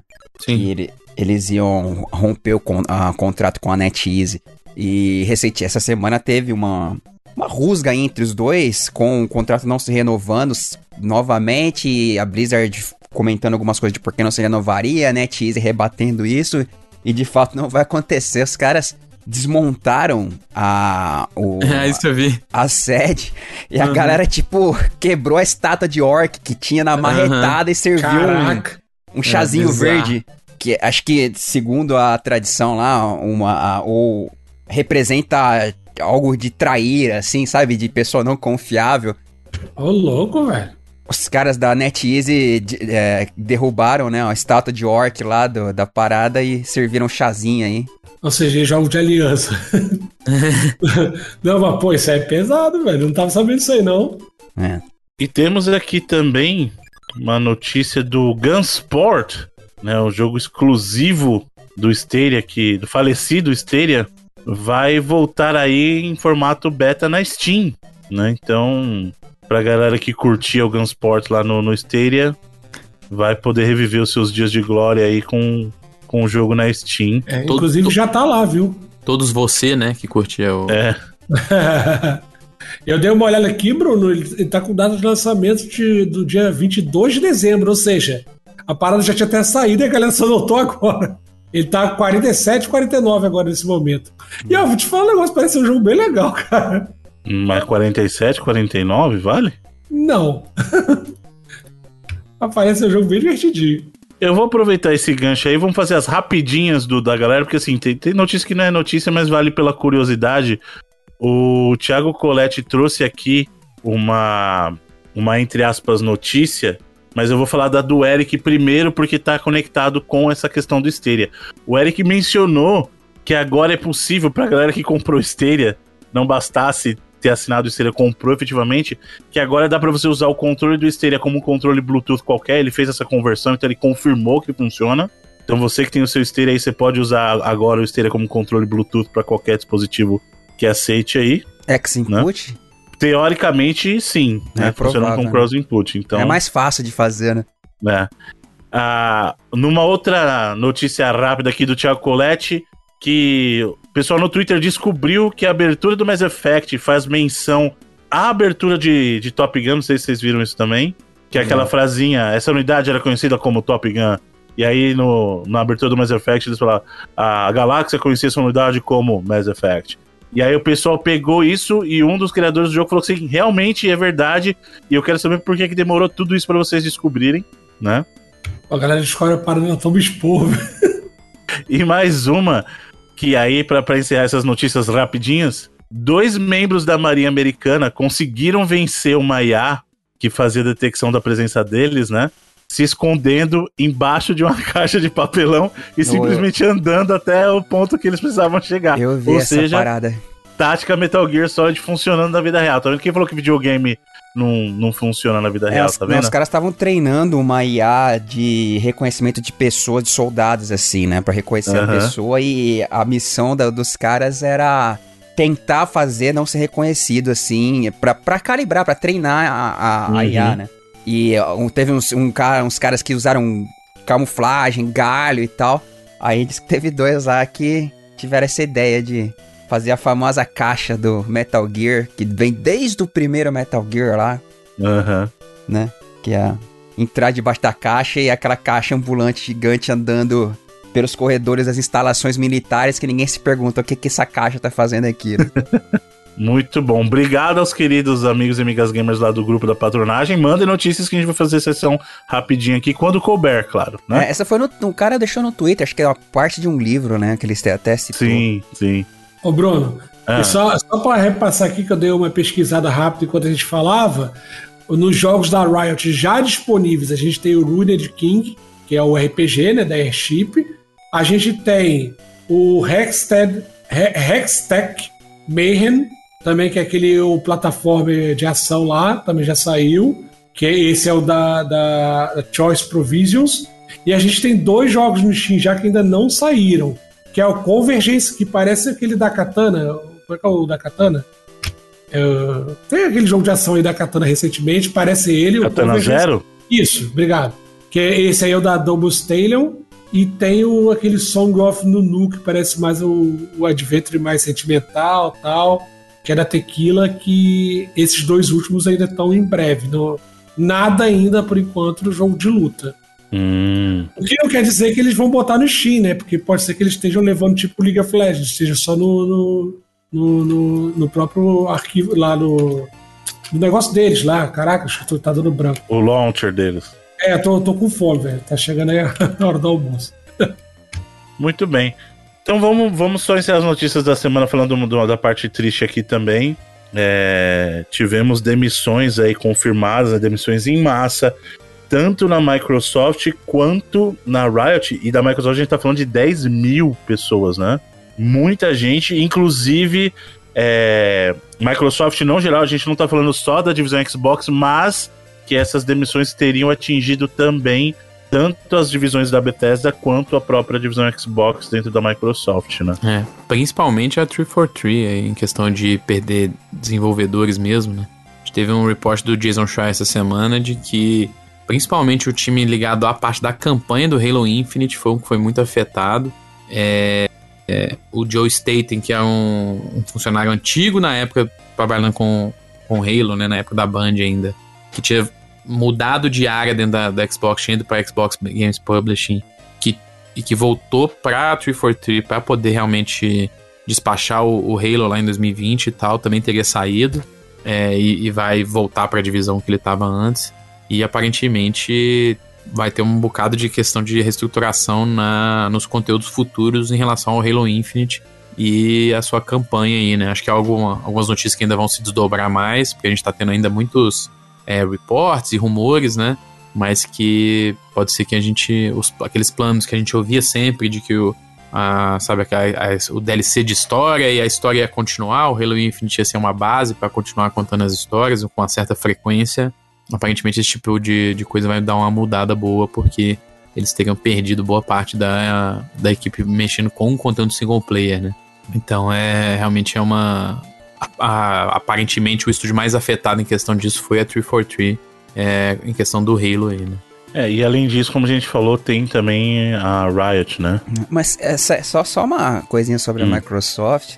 Essa, essas demissões estão acontecendo em várias big techs, assim, recentemente. A gente chegou até a comentar hum. aqui, né? o, o Google também vai, acho que é 12 mil. A própria Unity mandou embora quase 300 pessoas Sim, essa semana. Google, Facebook, tá toda a, tá passando por um pós-pandemia que as pessoas estão mais usando menos interagindo com questão do serviço que eles têm a oferecer, né? E tá passando por esses problemas recentemente, a Microsoft é mais uma delas. Mas é, cara, é, é foda também os caras falarem em demitir 10 mil pessoas enquanto estão brigando aí para aprovar um acordo de 60 bilhões de dólares aí, né, velho? Exato. Isso é meio estranho mesmo. E o Sete Anadela ganhou um, um, bônus ano passado de mais de 50 milhões de dólares. É. Na verdade, não é nem isso, eu acho que pode ser até por isso, se você parar pra pensar. Porque o dinheiro tem que. Apesar de ter dinheiro em caixa, Microsoft tem dinheiro em caixa, mas dinheiro não é sempre assim que funciona. Fala assim, ah, o cara é rico, vai ser mesquinho, mas, cara, tem umas coisas que, né? Só, não, só o, o, mundo corporativo. Vamos razões supor, do mundo corporativo, né? Caso, caso hum. aconteça, que tá ca cada vez mais complicado desse acordo passar mundialmente, aí até a União Europeia agora tá tá entrando na brincadeira também, né? De colocar restrições. Eu vou te dizer o que vai acontecer. Eles vão judicializar. Vai sair, tá? Eu vou te, vou te cantar essa bola. Vai sair, só que vai sair sob júdice. Você vai ver. Então. Eles vão judicializar isso aí. Vai saber. Cada vez mais. E eles vão. Quantas pessoas eles vão absorver nessa, né?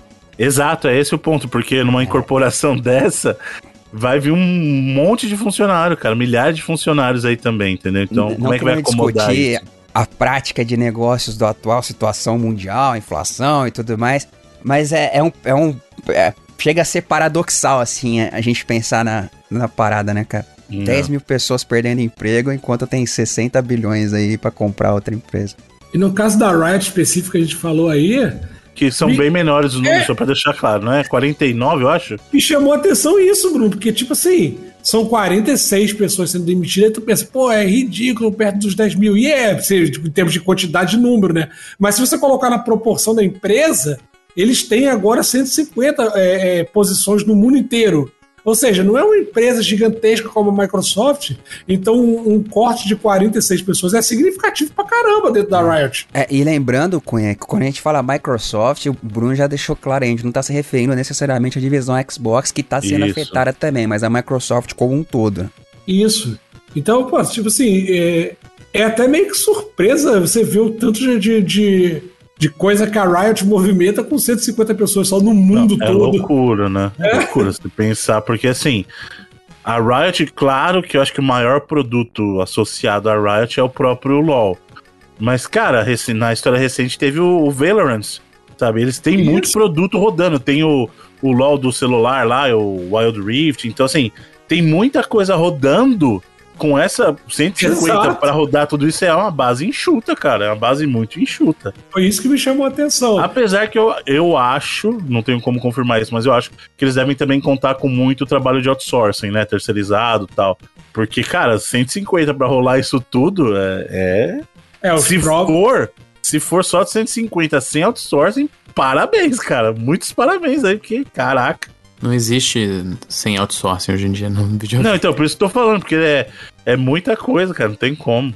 É, os próprios jogos que a gente citou todos aí dos, dos stories deles, é tudo gente de fora fazendo. Chama o pessoal pra dentro, então, Rodrigo. Com isso concluímos a sessão. Tá, tá chovendo. Com isso concluímos a sessão de notícias da semana, o que nos leva aos vídeos, trailers e afins com o nosso querido Edu O'Reilly. Vamos lá, Bruno Carvalho, vídeos, trailers e afins. Começando aqui rapidamente com um trailer de DLC lá do Marvel's Midnight Suns do Deadpool. Um vídeo legal. Deadpool é um personagem bacana, engraçado. Eu assim, gosto. Né? Eu gosto do tipo de humor dele e eles conseguiram botar isso no jogo. É, nesse trailer aí é bem a cara que é quebra de quarta parede, aquela parada bem do é. Deadpool mesmo, assim, né? Umas paradas bem galhosas. Cara, o Deadpool só falhou. Em, porque assim, o Deadpool, ele conseguiram fazer um jogo legal dele. Eu, nos quadrinhos ele é sensacional, cara. Eu adorava. Na época da Marvel, que a Marvel tava meio perdida ali nos anos 90. E Rob o... Liefeld, é sempre bom lembrar. Exatamente, exatamente. E assim, nessa época perdida da Marvel nos anos 90, o Deadpool deu uma salvada bonita ali. Bonita. Só que tem uma mancha nele e todo mundo sabe qual que é, que é aquele Deadpool lá do X-Men Origins Wolverine é ridículo. É a única coisa dele que não funciona. De resto, é, cara. É, eles nem chamam de Deadpool no filme, né? É só pega o Wade Wilson lá e. Não, mas o, é tanto que no próprio filme depois eles dão uma zoada nisso, né? Mas. Sim, sim, que é, é muito bom. Nossa, lamentável. Mas, mas Deadpool é um personagem muito legal, cara. Muito legal. É, esse, esse, esse trailer aí pega bem, né? O, a, a ideia do, do personagem. Achei, achei uhum. bacana. Curti também. Achei digno. ainda que em empresas que estão com problemas aí, recentemente falou da Ubisoft semana passada, e os caras lançaram um vídeo de meia hora de desenvolvedores mostrando e falando sobre o, pela sexta vez adiado School and Bonus. Pra calar minha boca, falar, existe sim o jogo, olha aí. Não, ó, o jogo, jogo existe, bonito. né? Mas ele tá nesse embrólio. Exato. E, cara, é cara... foda. Assim, a, a, gente não tem mais aquela parada do dislike, né? No. No, no YouTube. Quer ser. Ô, oh, a gente já falou isso, né? O simples fato de você remover o botão de dislike das coisas é um indicativo muito forte da, da, aquela que eu falei lá na frente, ó. A idiocracia chegando, ó, ó. Mas você pode fazer a comparação que ele tem 137 mil vai, visualizações arredondando aqui no momento dessa publicação, do, do gravação. Ele saiu há uma semana. E ele tem 1.4 mil likes, cara. e os comentários. Mas sabe por quê? Eu, eu, eu, fico. Eu fico triste por causa das pessoas trabalhando nessa parada, sabe? Você vê o cara falando do jogo e tal, e, e tipo, porra, é foda, né, cara? Pensa que você tá trabalhando num negócio que, que assim, é, no pun intended, é, é um barco furado, assim, velho. pois é. Saca? Eu fico triste, velho, pelas pessoas trabalhando no negócio, assim, me dá um sentimento ruim. Eu, sinceramente, eu gostaria que esse jogo saísse e desse certo, né? Mas. Mas qual a chance? Esse é o problema, né? Pelo que ele custou, qual a chance, sabe? É que ele mostra a meia hora de vídeos, mostra um gameplay, é bem parecido com a parada do Black Flag lá mesmo, de, de, de batalha naval e dar rolê na ilha, pirataria e tal. Assim, é bonito até. Eu vou falar uma coisa pra vocês. Dentro do barco, eu fiquei bem impressionado com o que eles mostraram. Aquela parte da ilha eu não gostei. Ficou fraquíssimo, mas o que eu vi do barco, por exemplo, achei legal. Não é o meu tipo de jogo. É o tipo de jogo, por exemplo, eu sei que o Felipe piraria, porque ele adora lá o. Sea of Thieves, eu não sei se é o mesmo esquema, não. Ué, mas parece, assim, claro que salva das devidas proporções. Pra mim ele parecia um Sea of Thieves realista, porque você pode andar no dentro do barco. É, eu acho que ele, eu acho que ele, talvez ele seja complicado demais. O negócio do Sea of Thieves é. Eu não sei, é jogando pra saber, né? Ser mais simples, mais direto. É... Ele parece o Black Flag, só que sem, é. sem os assassinos, tá ligado? Exato. Sem a parada Inclusive, essa é a parte, essa parte de descer na ilha sem poder fazer nada, só carregando lanterna também. Ué, que no Black Flag você faz muito, né? Vai sair procurando baú Não, lá. mas no resto do jogo você pode, você pode ser um assassino, né? É. O, o, problema é que eles pegaram e tiraram justamente essa parte do assassino, então você vai poder andar de barco e descer na ilha pra andar. Tipo... Interagir, Parece cara. um parece um cruzeiro, pô. Você tá no barco, você tá... Mas, assim, fica aí, então, um vídeo de meia hora de gameplay do Skull and Bones. E, para finalizar, temos aqui o polêmico e bem sucedido em pré-vendas, apesar da tentativa até risória de boicote aí, válida, mas risória de algumas pessoas. O Hogwarts Legacy, trailer em 4K. Cara, eu, assim, eu não tenho relação alguma com esse universo de Harry Potter.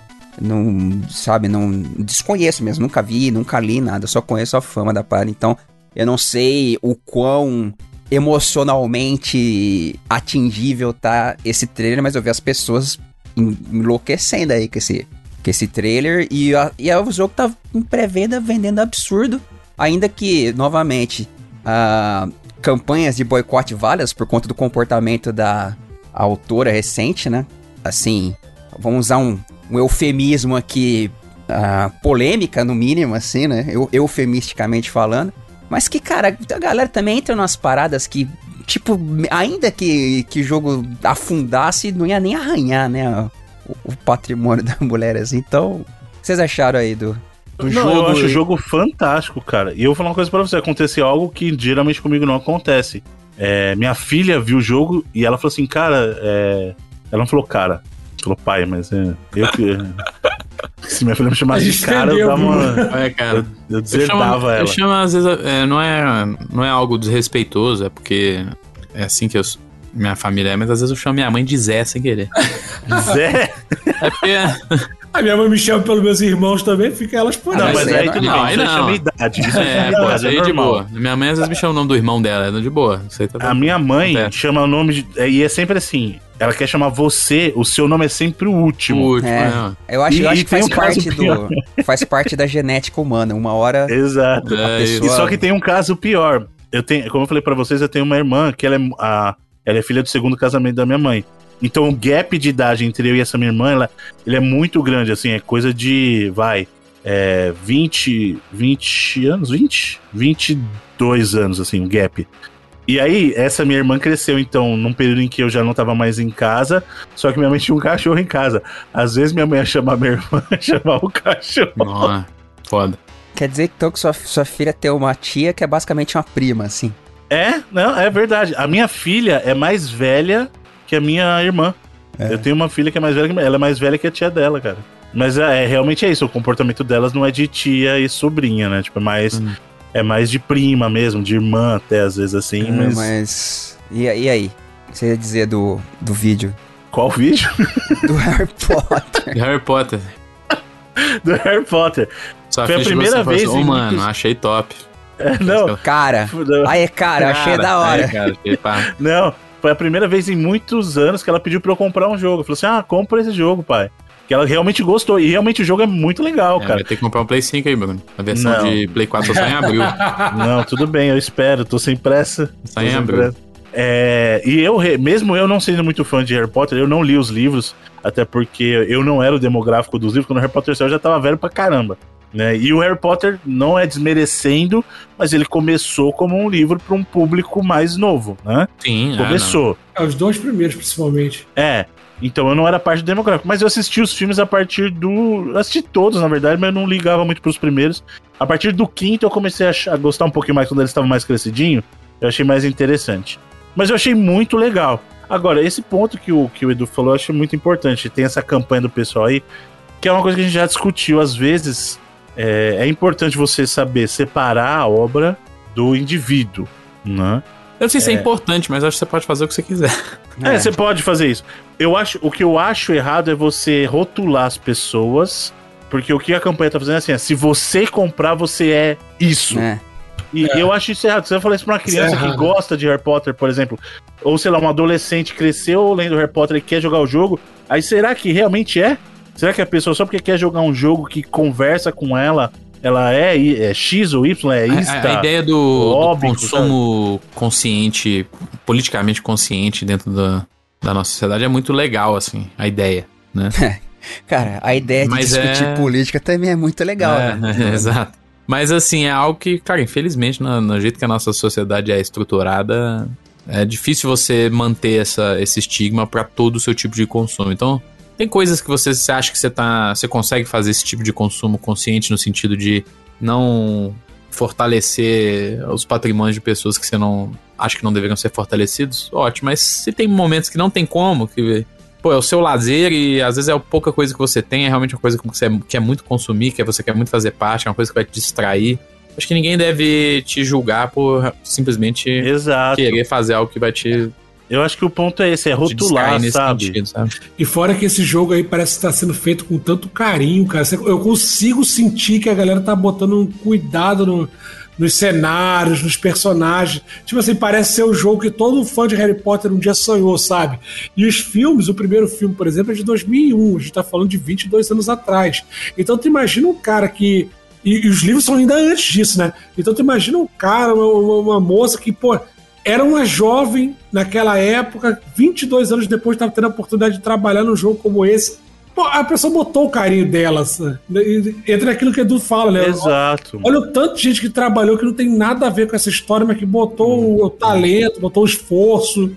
Pô, eu, é uma parada eu, pra caramba, velho. Eu falo, eu entendo eu apoio completamente a, o cara que fala eu não vou dar dinheiro para isso, Sim, é. moralmente isso. falando. Só que é o seguinte, é um protesto para você se sentir bem consigo mesmo, porque é um protesto que não vai surtir efeito algum, tá ligado? É, não, e não só isso, é o que eu falei. Assim, o cara, a, e, o cara outra, quer protestar. Tá, hum. Nesse ponto, é excelente. Eu, eu, tô, é, eu fiz a minha parte, estou me sentindo bem comigo mesmo. Ótimo, Ótimo. perfeito.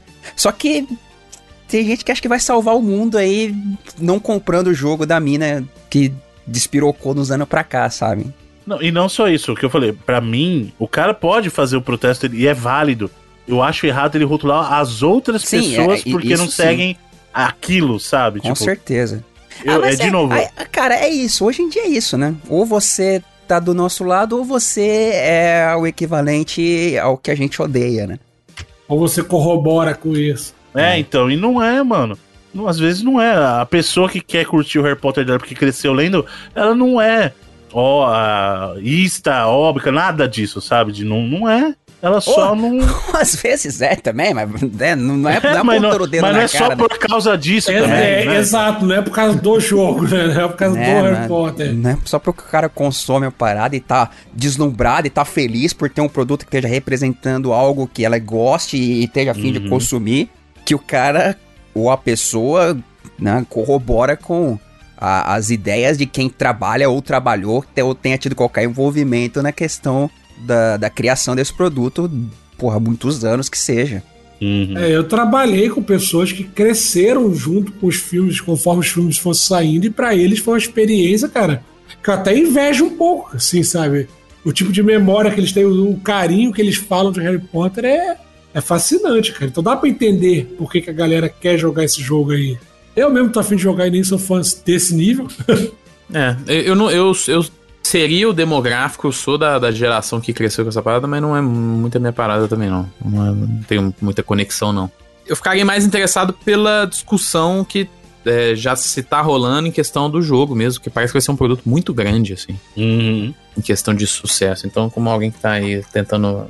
Tá cobrindo essa, essa indústria de, dessa forma, eu estaria mais interessado de jogar mais pensando nisso, mas não tenho, não tenho é, laço afetivo com essa franquia ou desse jeito assim. É, pronto, mas pelo andar da carruagem vai ser um, um jogo bem grande. de vendas, pelo menos aí. É, isso tá. Desde o da, daquele primeiro trailer, né? Que foi até dentro do, do evento da Sony lá. Que é um negócio que sempre mostrava muito engajamento, todas as vezes, uns números absurdos de visualização de trailer, esse tipo de coisa. Então, essas métricas pré-lançamento que a gente podia julgar aí sempre foram muito positivas em relação a sucesso financeiro, né, comercial. É, deve ser o jogo de maior sucesso da franquia, né, Felipe? Já dá pra cravar isso ou não? Não, só depois que ele sair. Não, mas ué. É, porque você está usando como parâmetro o que? Mas é, os jogos... não, tem nem, não tem nem como comparar ainda, eu diria assim.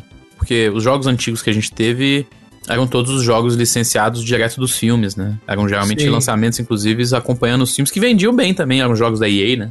Então, assim, é. Inicialmente da EA, depois da Warner.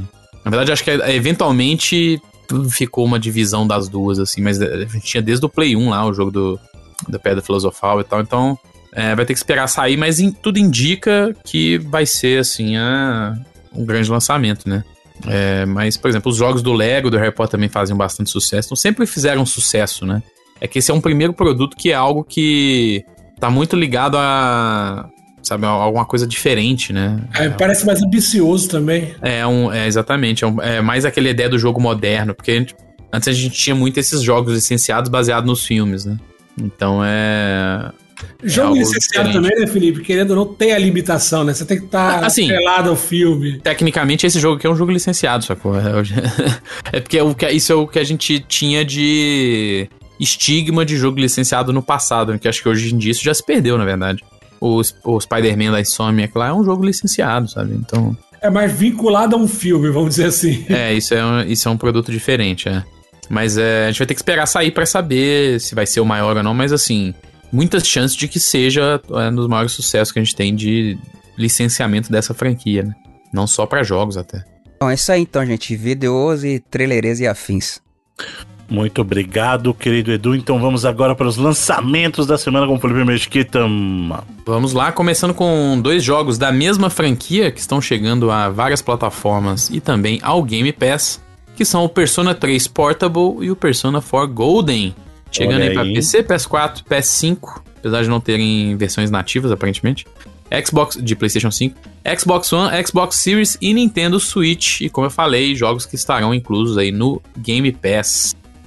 Ótima oportunidade para galera que curtiu Persona 5 para ver as origens do Persona 3D. Apesar que o, o 3 Portable talvez não seja é, a, a, versão preferida da galera do 3, apesar que ele tem uma coisa muito legal, que ele é o primeiro jogo da franquia que deixa você escolher é, entre um protagonista masculino ou um feminino, mas só que o 3D dele não é 3D, o jogo passa meio que um tabuleiro. Tabuleiro não, mas... Tem, tem muita hum. gente que acha que ele é o primeiro jogo da franquia mesmo. Não, não, não, ele foi o primeiro jogo da franquia O primeiro jogo da franquia mesmo, que a franquia Shin Megami Tensei, é dos anos 80, né? Mas o... O primeiro Persona saiu lá no Play 1, né? Um, era um spin-off, ainda chamava Shin Megami Tensei Persona. O primeiro Street veio... Fighter saiu em arcade em 80 e pouco. 87 o primeiro. Então. 87. Esse aí é de 96, Bruno, você tá falando. O Mas você, primeiro você entendeu Persona. a analogia Isso. aí, né? Sim, sim, sim, é, não, mas, é, mas, mas em termos de peso, mesmo pra muita gente nasceu ali, é verdade. Pô, é igual GTA é meio... também. GTA pra GTA muita gente 3 nasceu é no GTA 3, é. Mas sabe o que é, que é complicado, cara? Porque o Persona 2, que inclusive eram dois jogos, o Innocent Sim e o Eternal Punisher, uh -huh. são dois jogos excelentes. São muito bons. Hoje em completamente dia... Completamente diferente também do, do Não, o ritmo é totalmente é. diferente, mas hoje em dia eles não estão tão agradáveis para rejogar, assim, sabe? Dataram um pouquinho, assim. Ah, mas o Persona 1. O Persona 1 eu até concordo com o Edu, sabe? É tipo Street Fighter 1, mas o, o Persona 2, velho, é um jogo que, que merecia ser revisitado aí. É, revisitado em que sentido? Dá pra você jogar. Ah, aquele deveria ser mais. Assumindo que eles, talvez, inclusive né? assim, ó. Assumindo que eles trouxeram o P3P, dá para trazer o 2 também. O P2P já tinha Popcorn Time aí e tal. é, não sei. É. A galera que tá acostumada do 3 pra frente talvez ficasse um pouco decepcionada com o 2 mesmo. Ah, mas... mas por isso que eu tô falando, até o próprio 3 pra, pra, pro pessoal, pra setar expectativas aí, ele não é o tempo todo em 3D, porque a versão que. O P3P, na verdade, é a versão do PSP do Persona 3. Você teve o Persona 3 no, no Play 2, Aí você teve o, o, Persona, o P3 Portable, né? O Persona 3 Portable, que é a versão do PSP, e você teve o Persona 3 FAS, que é a versão mais completa. É, é como se fosse assim. Persona tem dessa. Persona 4 não teve o Golden, o 5 teve o Royal, o 3 teve o FAS lá no Play 2. Só que o, o, Portable, ele tem essa coisa de você poder escolher um protagonista masculino e feminina, só que o jogo não é o tempo todo 3D, então você não tá andando pela cidade o tempo todo, você não tá andando pelos locais o tempo todo as, as batalhas e as dungeons são 3D, só que quando você não tá em dungeon, você ele é meio point and click, sabe? Você, ah, eu quero ir para cá, eu quero falar isso, que é um pouquinho diferente do que o pessoal tá habituado, tanto no P3 original quanto nos personas 3D modernos que o pessoal consegue andar livremente e tal. Então, só pra, pra entender ali, é um pouco diferente a pegada ali. Mas são dois jogos muito bons pra galera que gostou de Persona 5 e quer saber as origens do Persona em 3D, por isso eu tô falando, origem em 3D, é, vale muito a pena, principalmente a galera do Xbox, aí se tá no Game Pass, é pelo menos testar vale a pena. Pode, você pode não gostar, mas pelo menos testar vale a pena. E para muita gente, o 4, o Persona, o Persona 4 lá, o Golden, tá pau a pau com o Persona 5. Eu acho que mecanicamente o 5 é muito melhor, mas em termos de história, eu acho que tem uma importância. O 4 é uma história mais simples, mais centrada, assim, mas é, é bom também. Eu gosto muito do, de ambos, assim, muito mesmo. Persona é Tant... Final Fantasy, né, Bruno? Não é interligado, né? Não, não, você pode jogar tranquilamente. A série, a série principal é complicado porque ele é um spin-off, mas a série principal do Persona, eles são jogos que têm a mesma temática, mas são independentes, eles não são interconectados. Agora, nos spin-offs, que é spin-off do spin-off, né? Aí você tem por exemplo, no Dance All Night, tipo, eles contam uma historinha para que os alunos se encontrem, as diversas escolas, porque elas, em teoria, esse mundo existe, né? Mas uma história não depende da outra, mas as escolas poderiam existir normalmente no mesmo hum. universo, entendeu? É, pique Final Fantasy mesmo, né? É.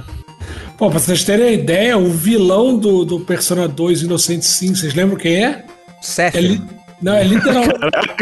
não consigo lembrar uma coisa que eu não sei. É literalmente o Hitler.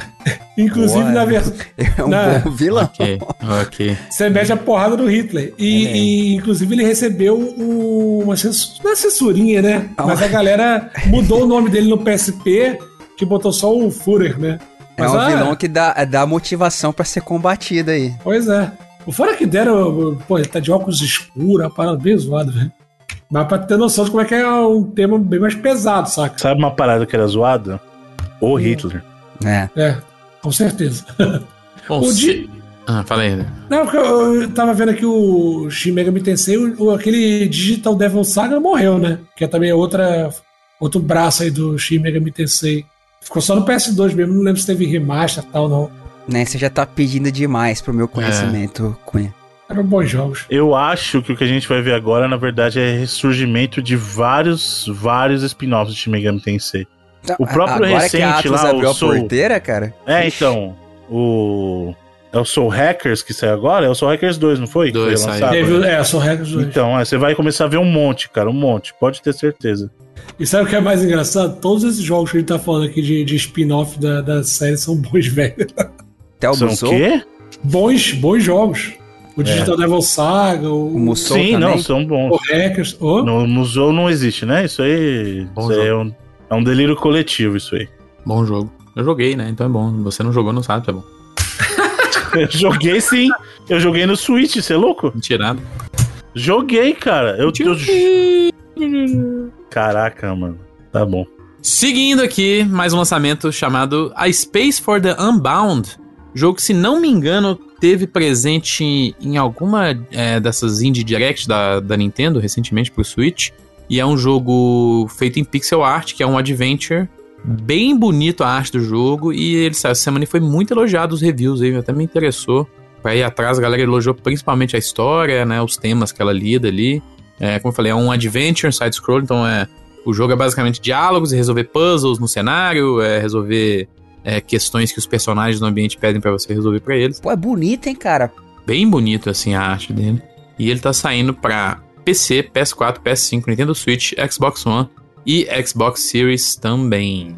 Seguindo aqui, mais um jogo que está chegando ao Game Pass e que está chegando em novas plataformas depois de ter saído primeiro para o Switch e depois para o PC, é o Monster Hunter Rise.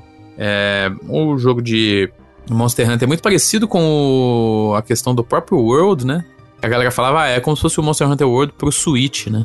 E, e na verdade ele tá recebendo esse release aí para as plataformas mais modernas, vamos dizer assim, não, tão, não todas, né? PlayStation 4 e Xbox One não são tão modernas quanto o Switch, mas está recebendo também versões de PlayStation 5 e Xbox Series. E como eu falei, é um jogo que também está chegando Day One no Game Pass. E para fechar, a gente tem um jogo novo da Nintendo, jogo First Party, que é o Fire Emblem Engage, jogo da série Fire Emblem de RPGs táticos, né? E que. Não fez muito sucesso, né? O que? O. Não, o, não sei, o Edu se, pegou. Piada, acho que eu não peguei. O Edu pegou, o Edu pegou. Eles estão pedindo apoio aí. ah, tá. Não, não, acho que eu não entendi ainda, não. Engage. Ah, tá. Nossa senhora. Mas não é engage, não. É, não é estilizado, não. É engage mesmo. É N-G-A-G-E. Se botar é... um ponto de exclamação no final, parece um pedido aí, né? É, engage! A decepção do Felipe quando ele entendeu foi muito boa. Enfim, enfim, tá saindo aí o, o, É basicamente o jogo novo da franquia, né? A versão de RPG. Tá na, na médiazinha 8 aí, pelo que eu vi, mais ou menos, os reviews. Eu acho que é o que tem. Ficam vários dos Fire Emblem mesmo, 8, 8, 8,5, algo assim. E é. E é o primeiro grande lançamento First Party do ano aí que a gente tá tendo, né? No caso, pro Nintendo Switch. E são esses os principais lançamentos da semana aí. Muito obrigado, querido Felipe Mesquita. E agora vamos para as notícias da internet. O cantinho do esportes com Rodrigo Cunha.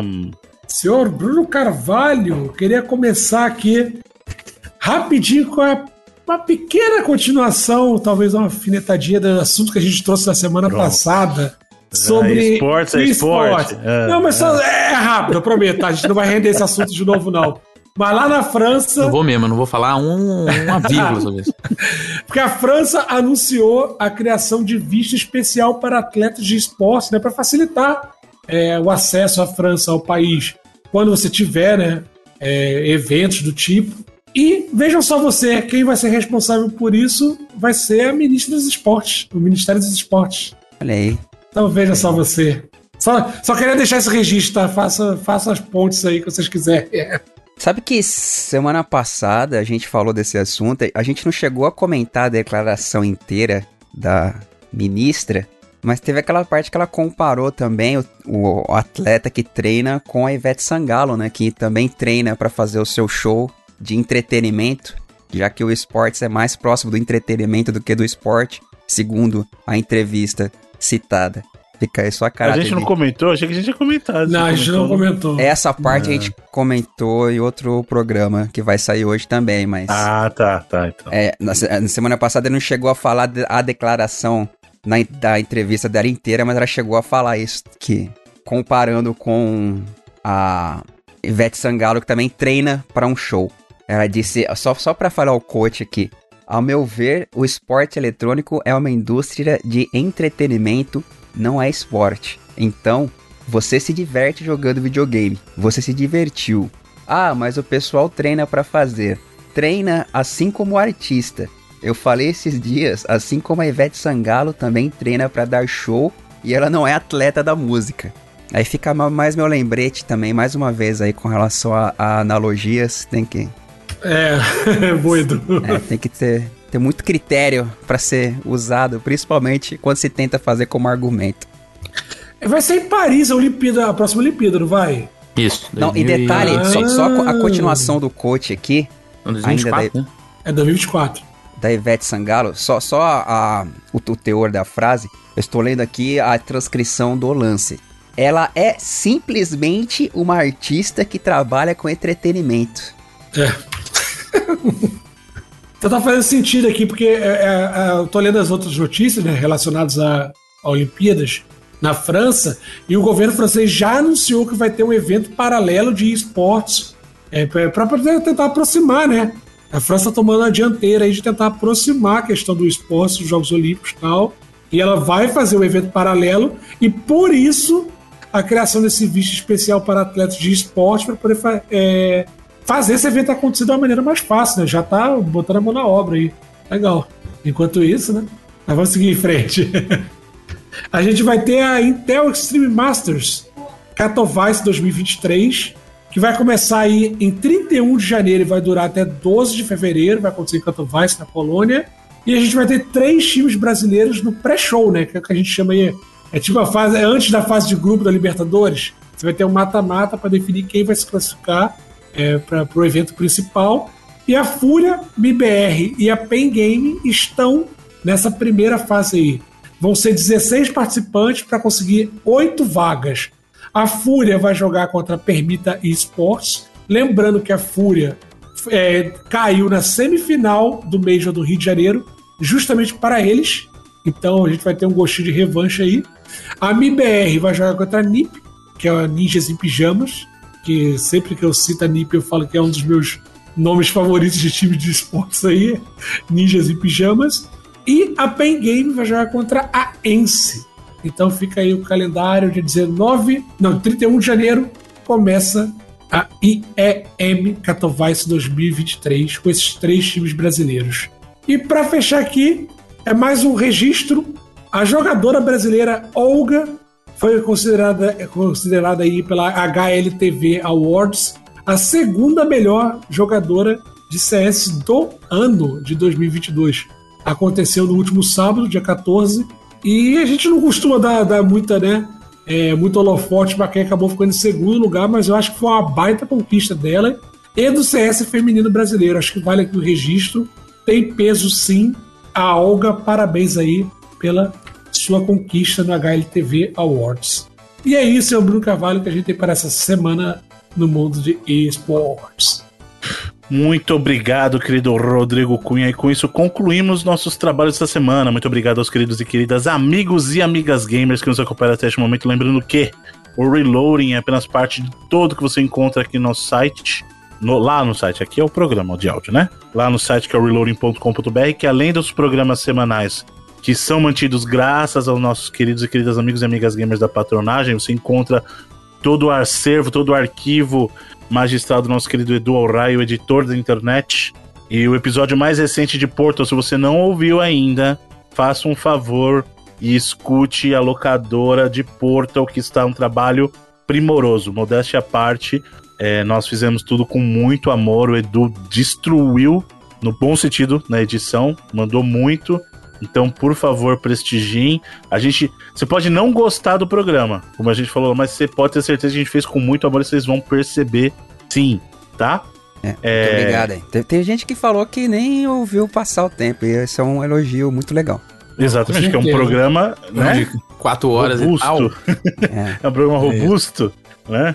Programa Inclusive, ó, os caras conseguiram fazer isso nesse episódio gigantesco de The Last of Us aí. Parabéns. Sim, total. Exato, 90 exato, minutos cara. quase e foi de bucha. Não né? percebi é. passar, não percebi passar. É inacreditável. Muito e... é quando quando é bom, o tempo passa rápido. E o, né? o, segundo episódio vai ter 50 minutos, mas o terceiro já vai ter 80 de novo, véio. então eles vão mexer, um, brincar com esses. Semana.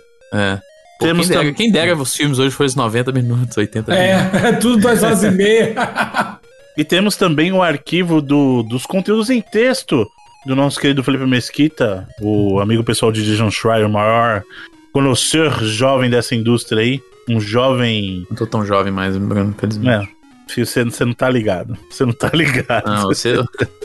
Ô, Felipe, você sempre vai ser mais jovem que a gente, velho. Então, é isso, isso aí Exato. é um estigma. Vou abandonar vocês. É, é um estigma que a gente não vai perder, Felipe.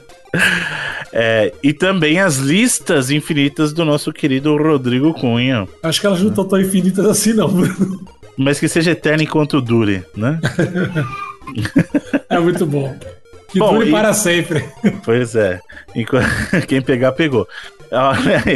E, claro, vocês, queridos e queridas amigos e amigas gamers, são quem fazem uh, tudo isso acontecer através do seu apoio no nosso sistema de patronagem lá no padrim.com.br barra reloading ou então no PicPay, baixa o aplicativo do PicPay, digita lá reloading, você nos encontrará. E no Patreon, pra galera da gringa, patreon.com barra reloadingbr, não esquece de colocar BR no final, dá uma olhadinha na nossa proposta, caso você queira e possa nos ajudar.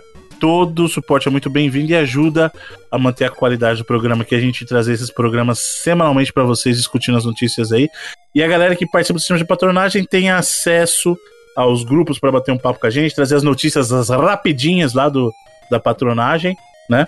E além disso, concorre às participações aqui toda semana, seja é, através de perguntinha ou através de áudio, como acontece hoje, que você pode participar, deixar o seu áudio e escolher a resposta, hein? Escolher a música que vai concluir este episódio. Olha que bacana, hein? Se você não quiser ou não puder colaborar dessa vez, não tem problema. O importante é que vocês continuem conosco, né? E lembrando que pra galera que participa do programa, não que participa só do patronagem, mas todo mundo, a nossa comunidade linda maravilhosa, pode concorrer aos jogos digitais que são distribuídos com muito amor por essa comunidade que é a mais linda da internet. Basta ir lá no Twitter ou no Instagram, né? ReloadingBR é o nosso perfil, arroba ReloadingBR. Lembrando que Reloading é R-E-L-O-A-D-I-N-G-B-R. Você consegue é, compartilhar a postagem, curte, compartilha e concorre aos joguinhos aqui essa semana. Essa semana temos o quê? Senhor Felipe Mesquita. Voltando ao nosso hiato da semana passada, é o Borderlands 3 Director's Cut. Caraca, jogaço! Jogaço. Borderlands, franquia maravilhosa. Maravilhosa. Tudo bem. Atenção, então, porque o número é. Eu, Bruno, na verdade, antes, eu posso falar uma coisa? Por favor. Sobre o sorteio? né, eu tava esquecendo disso aqui. Deixa eu falar uma é coisa. uma mensagem? Não, uma mensagem. Mais, mais ou menos. Não vou ser breve, é, polido e educado. Mas é o seguinte: quem. Primeiro, uma coisa: quem mexe com esse sorteio aqui sou eu, né? Isso. Confirmado? Então, Confirmado. assim, não adianta você, por exemplo, ir lá encher o saco do Edu. O Edu, inclusive, tem tanta coisa para resolver na vida dele, você não precisa encher o saco de uma coisa que ele não tem nada a ver. Então, se você precisar da, a, em alguma coisa em relação ao sorteio, você manda mensagem para mim, sacou? Não manda pro Cunha também, que também recebe de vez em quando, manda pra mim. Manda no, na minha DM do Twitter. E eu vou falar uma coisa, por que, que eu não mando o código para a pessoa assim que o sorteio acaba. Porque uma das coisas mais legais do sorteio é a pessoa ouvir o nome dela, saber que foi ela que ganhou pelo programa. Então eu sempre espero que a pessoa que ganhou entre em contato comigo, sacou? Porque eu não quero estragar a surpresa da pessoa de ela ficar sabendo que ela ganhou o sorteio pela mensagem lá no Instagram e não por ela ter ouvido a gente falar o nome, o Bruno fazer a piadinha e tal, que é um negócio que virou tradição nossa aqui dentro do programa, né? Aí o que, que eu faço geralmente? Eu espero a pessoa me mandar a mensagem depois ela me manda e aí eu mando o código para ela. Se depois de meses a pessoa não me mandou a mensagem até hoje, aí de vez em quando, de tempos em tempos, eu vou olhando lá quem eu não mandei ainda, porque não entrou em contato comigo, vou mandando pra galera, ó, oh, tô entrando em contato aqui porque você ganhou o sorteio do relógio e tal, e, e é isso. Então, se você ganhar o sorteio aqui, depois que você ouviu o programa, manda uma DM pra mim lá no, no Twitter, é, twitter.com.br Felipe MGM. Não manda no perfil do Reload. Lá, às vezes, até eu olho também, mas assim, não é costume. Manda no meu perfil mesmo, pessoal. Tá aberta demo lá, qualquer um pode mandar qualquer coisa. Então você manda lá, fala, ó, oh, ganhei o sorteio aqui. Se for o seu perfil lá, vou te mandar o código na hora e fechou. Não enche o saco dos meninos aqui, que eles não tem nada a ver com isso. Não, não vai lá no, no comentário do programa, porque eu vou ser sincero também não tô lendo os comentários do, do, do, do, do site, porque é, já, já tá bom, o Twitter já é inferno astral bastante para ler o comentário dos outros. Então, assim, manda uma DM pra mim, você ganhou? Massa, da hora. Vou olhar, pegar o código, mandar pra você e fechou, todo mundo sai feliz. Demorou, é isso, vamos aí pro sorteio da semana. Então, senhor Bruno Carvalho. Gostei, gostei. Felipe Pistola, gostei. Isso aí. Só até então, vamos... para o Tomás Porro do Felipe aqui, para não sobrar. Eu acho que essa é a primeira vez na história desse país que vemos o Felipe Pistola, hein? Olha aí, hein? Primeiro Muito e último, bom. Sou, sou de boa. Muito bom. Tranquilo. Não, é bom, mas é bom. É bom extravasar de vez em quando, é bom, pô. Vamos lá, então. Número 3. Senhor Felipe Mesquita. Quem ganhou esta semana foi o Daniel Ferreira. A arroba dele no Twitter é Dan Ferreira 36. Ganhou aí o Borderlands 3 Director's Cut. Olha aí, muito bom. É... Aliás, Borderlands, sucesso, né? Eu gosto muito de Borderlands porque é uma franquia que teve a, participação dos irmãos, né? Tanto a Ashley quanto o. Como é que chama lá o menino? Esqueci, mano. O Burt lá. Anthony o... Burt. O Anthony, isso, o Anthony Burt. São dois assim, talentos, cada um na sua área, né? A Ashley na parte de atuação, na Sim, voice acting. a Ashley Burt também é roteirista, né? De várias coisas aí. Uhum. Foi de desenho, mas, vários desenhos. Então, de, foi de... do, do, do jogo, de jogos também. De jogo ela foi, porque eu essa, de animação eu sabia, mas... Acho que ela chegou a escrever pro Borderlands com o irmão dela também. Pô, e o ele filme, hein, cara? Lead, Efeito Mandela? Não existe. eu li essa semana aí que eles estavam é, fazendo refilmagens do filme. Talvez hum. algumas coisas aí. Mas do filme deles mesmo, do Rei Ash. Não, do, do filme do Borderlands. Ah, o filme do Borderlands, mano. Não, eu quero saber do filme do Rei Ash. É isso aí, infelizmente acho que não tem. Podia voltar, planos, inclusive, em. Ô, Ashley, você tá estrelando, mano. Só porque você trabalha agora pra estúdio grande, pô, volta com seu canal, era tão legal, mano. É muito bom. React Watch Play era muito bom. Muito bom. Quando internet, eu reassisto. Tudo. Internet é, é época boa, né? Sei, preciso trocar meu PC. Meu PC tá velho já. Hum, troque. Começar, principalmente agora que Unreal 5, né? Hum. E para desenvolver. Se o pessoal acha que é pesado jogar, para desenvolver é pior ainda, filho. Então, Muito mais pesado. Você pode jogar Forspoken aí, Bruno. É, né, então. Mas eu não quero, eu não queria trocar meu PC. Meu PC tá bom aqui. Eu tenho a 1050 ainda, hein? Não é nem a 1060, não é nem a 1080, é a 1050. Mentira. Acho que é minha 1060, não sei. Eu tenho depois a 1060 de, de 3 GB só. Mas tô querendo trocar já. É, não, tem que olhar depois a especificação. Eu nem lembro mais minha placa de vídeo. É, mas sei lá, também não quero trocar minha máquina, não. Eu vou ficar de boa aí. Sabe por quê? Né, a gente não precisa de tecnologia na vida o tempo todo. Ah, Bruno, mas você trabalha com isso. Mas é assim, a vida é assim. Em casa de Ferreira, espeta de pau. Foi? Já foi, já. Eu, eu, eu confesso que. Foi. É. Confesso que em me. Em casa me de Ferreira, espeta de pau. Ah, tá. tá bom. E pra próxima semana o que temos aí, Felipe Mesquita?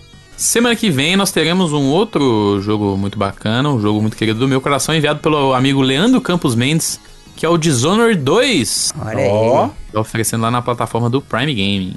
Muito bom, então já sabe, curte, compartilha as postagens lá no Twitter e no Instagram para participar dos sorteios é. semanais. Glorioso. Como é que é o nome do mano lá, o protagonista mesmo? O... Corvo? Corvo, glorioso Corvo. E agora sim, para encerrar esse programa, hoje temos a participação de você, querido, querida amiga, amiga gamer do sistema da patronagem. E hoje a participação aqui é do Thiago. Thiago Klein, querido. Manda sua mensagem pra gente aqui. Fala galera do Reload, beleza? Thiago Klein, aqui de São Paulo, capital. Bom, primeiramente eu gostaria de parabenizar e agradecer o excelente trabalho do, no, do Reload é, acho que eu sou ouvinte aí desde a primeira edição, né? Já acompanhava o Bruno né, do, do 99 Vidas, né? E quando ele iniciou esse projeto aí, é, já comecei a seguir também, né? Já, já tinha uma grande simpatia pelo Bruno, né? E foi um prazer aí conhecer o, o Edu, conhecer o Felipe, né? E recentemente também o Rodrigo Cunha aí, que agregou demais aí a equipe, né? É, e cara, eu acho que o Reload sempre teve ali comigo, né, na, enfrentando o, o metrozão de São Paulo ali, para quem conhece, né, linha, linha vermelha ali da Zona Leste. É, metrô cheio, lotado, né? E antigamente, se não me engano, acho que era não tinha um horário certo para sair, né? Acho que saía ou na quinta noite ou quarta noite, não lembro direitinho, né? Mas sempre sempre ficava esperando, né? No, no, acho que é, ou era na quinta de manhã ou na sexta de manhã. Acho que era sexta de manhã, se não me engano. Que era, né, poder sair o episódio aí pra me acompanhar aí na jornada pro trabalho, né? É, né mudou um pouco aí devido ao, ao home office, né? Também teve, fixou o horário praticamente, né? Agora sextas-feiras à, à noite. É, mas mesmo assim, acho que assim que sai, né? Eu já. Assim que eu termino o trabalho, fecho o notebook, eu já coloco ali o, o reload para me acompanhar ali, seja na lavando louça ou, ou levando o cachorro para passear, enfim. Mas de novo, né, parabenizar aí porque curto demais o trabalho de vocês. É, acho que vocês já ouviram algumas vezes aí, mas é, pra gente que tá aqui desse lado, é de fato como se a gente estivesse ouvindo nossos amigos conversarem, né? É uma, uma sensação muito legal. E é, aproveitando aí, queria perguntar para vocês aí é, se vocês têm algum jogo que é, da época assim, quando vocês eram mais, mais novos, né? Se tem aquele jogo que quando vocês jogam, vocês vão para um determinado momento da vida, assim, né? Por exemplo, no meu caso, eu sempre que eu jogo Mega Man clássico, né? O Mega Man 2, Mega Man 4 ali, é, eu sempre me lembro do, do pequeno Thiago ali, né? Acordando domingo de manhã, é, entrando no quarto dos pais, né? Porque o videogame tava ligado na TV que tava no quarto dos meus pais. E ligando a TV, deixando no, no mudo praticamente para poder só jogar uma ou duas fases ali antes que eles acordassem, né? E, cara, né, é, é jogar, isso me vem na cabeça assim, né? E aí eu queria saber, né, se vocês têm algum jogo nesse estilo, assim, se tem, né, qual, pra onde que vocês viajam, assim, quando vocês jogam, né? É, acho que é isso, tá? E, né, aproveitando, pedir pra, fazendo um link aí com, com o Mega Man, pedir a música de encerramento aí do Mega Man 8, o tema de encerramento do Mega Man 8, que traz uma sensação muito boa quando, né, é uma música gostosa de ouvir aí. Legal, pessoal? Bom, de novo, parabéns. Tamo junto demais, galera. Brigadão e sucesso para vocês. Bom, primeiro, muito obrigado pelo carinho. O Thiago falou que acompanha desde o começo, então ouvinte das antigas aí. Já são quanto, quanto tempo já, Edu? falou sete, oito, oito anos já? É é? Anos. Oito anos de reload. Em março já, agora. Caramba, hein? Oito anos de escuta aí. Thiago falou que a gente acompanhava ele na, na, muito isso, hein? Comutando, né? Galera que trabalha, estuda e pega muito transporte público aí sabe como é que é, rapaz. Melhor época da minha vida. Nunca joguei tanto portátil e ouvi tanta coisa na minha vida, né? E que hoje, na mudança, né? Tempos modernos aí não tá, tá usando os tempos de, de lazer para poder escutar a gente. Foi lavando a louça, passeando com o cachorrinho, pá. E, mas e aí, senhores? Primeiro, muito obrigado pelo carinho, né? E, e aí, sobre a pergunta do qual jogo que leva você para outro momento da vida, assim, né? Ele comentou o caso dele com o Mega Man, mas e vocês, assim? Eu Cara, acho quando... que meu caso. Vai lá, Edu, vai lá. Não, é rapidinho. Quando eu, quando eu me lembro de Super Mario RPG, eu me lembro exatamente da época que eu joguei ele. Inclusive, sentimentos e tudo mais. Foi, é, foi próximo do Natal e tal. Joguei no Super Nintendo. E eu me lembro, assim, até hoje. É meio que me transporta para aquela época, assim, quando Faz, faz uns. Eu rejoguei uns 4 anos mais ou menos. E ainda bate essa parada. Acho, acho bem legal. E que todo mundo acho que deve estar deve tá ligado. Consideração que eu tenho por esse jogo, por vir e mexe colocar a música dele em qualquer lugar. eu quero primeiro mandar um abraço pro Thiago. Thiago super simpático, cara. Gente boa, a gente trocou ideia também. É, sempre que eu entrar em contato, se a pessoa quiser trocar ideia, eu gosto de fazer essas coisas, conhecer o que, que eu tô falando. Está aí aberto para te ouvir. É, a pergunta tem tudo a ver comigo, né? Porque eu vivo com essa questão de nostalgia, nostalgia, nostalgia. Seria muito óbvio para mim, para mim mesmo, falar do Zelda, porque o Zelda apontou muitas fases da minha vida, saca? Qual? Até os, até os que eu não joguei, não todos eles, porque, por exemplo, é, o Ocarina of Time é muito forte pra, pela época que eu vivia. Da, da... Saudades do que não vivemos, é isso? Ô, oh, cara, eu tenho, eu tenho uma eu memória não... dessa com Zelda também. Muito forte, com o Link, of, do Link to the Past. Inclusive, acho que eu já até comentei aqui que eu joguei ele na, na época, eu aluguei na locadora. Eu não, né? Meu pai que pagou, ele que gastou dinheiro. Na locadora, e eu fiquei tanto tempo cartucho que se bobeasse dava pra ter comprado um, assim, com a grana que eu gastei alugando ele na locadora. Eu não, meu pai novamente. no caso, já. Bruno, oh, memórias, né, Edu? Fica as, hum. as histórias aí. Eu, no caso, o Bruno, do, do Zelda, que eu não vivi, foi porque eu não tive GameCube. Então, por muito tempo, eu quis jogar o Wind Waker não tinha como. Ah, beleza, podia ter emulador, mas eu não, não gosto de emulador. Então, quando ele saiu é, no Wii U e eu tinha o Wii U, foi quando eu consegui jogar. Então, que até nisso, sabe? Até no jogo de, de, de eu não ter jogado, ter conseguido jogar depois de tanto tempo, É, fica uma sensação, eu lembro da época que eu queria jogar ele. Mas eu vou citar outro jogo, porque tem um jogo em específico do PC, que é o Heroes of Magic 3. Eu lembro. Pô, eu lembro muito de passar tardes que eu não tinha nada para fazer, simplesmente jogando esse jogo. E até hoje, quando eu quero baixar a saudade assim, eu pego aquele, aquele remaster que teve a versão HD, que a uhum. Ubisoft soltou, eu pego aqui, boto um custom map, é, bota no fácil mesmo, porque eu, eu, não é questão do desafio, saca? Não é eu vencer aquele mapa. Eu só quero ter a sensação de estar jogando aquele jogo de novo, cara. É, ter, ter, o, tem os castelos, né? Você vai dando upgrade nele, tem uns cenários bonitos. Na época era o JP, JPGzão. Até hoje eu lembro disso, de achar o castelo dos elfos lá, com a neblina, as montanhas ao fundo, muito bonito. Então é um jogo que me passa paz, tranquilidade, que eu lembro daquela época assim. Eu tenho totalmente essa sensação de estar de, de tá revivendo algo toda vez que eu jogo Heroes of Might Magic 3. Cara, jogo de PC, é, Civilization 2 e SimCity 2000. Me dá essas vibes aí. Não é, cara, tu, pô, você obviamente não tá no mesmo momento, você não tá vivendo a mesma coisa, mas você sente isso, cara, é impressionante. Cara, eu fico triste porque Civilization 2 hoje é literalmente abandonware, né? Assim é. E a versão de CD que era bacana, tinha uns videozinhos lá do, dos ministros lá. Pra tu jogar hoje em dia é um é. parto, assim.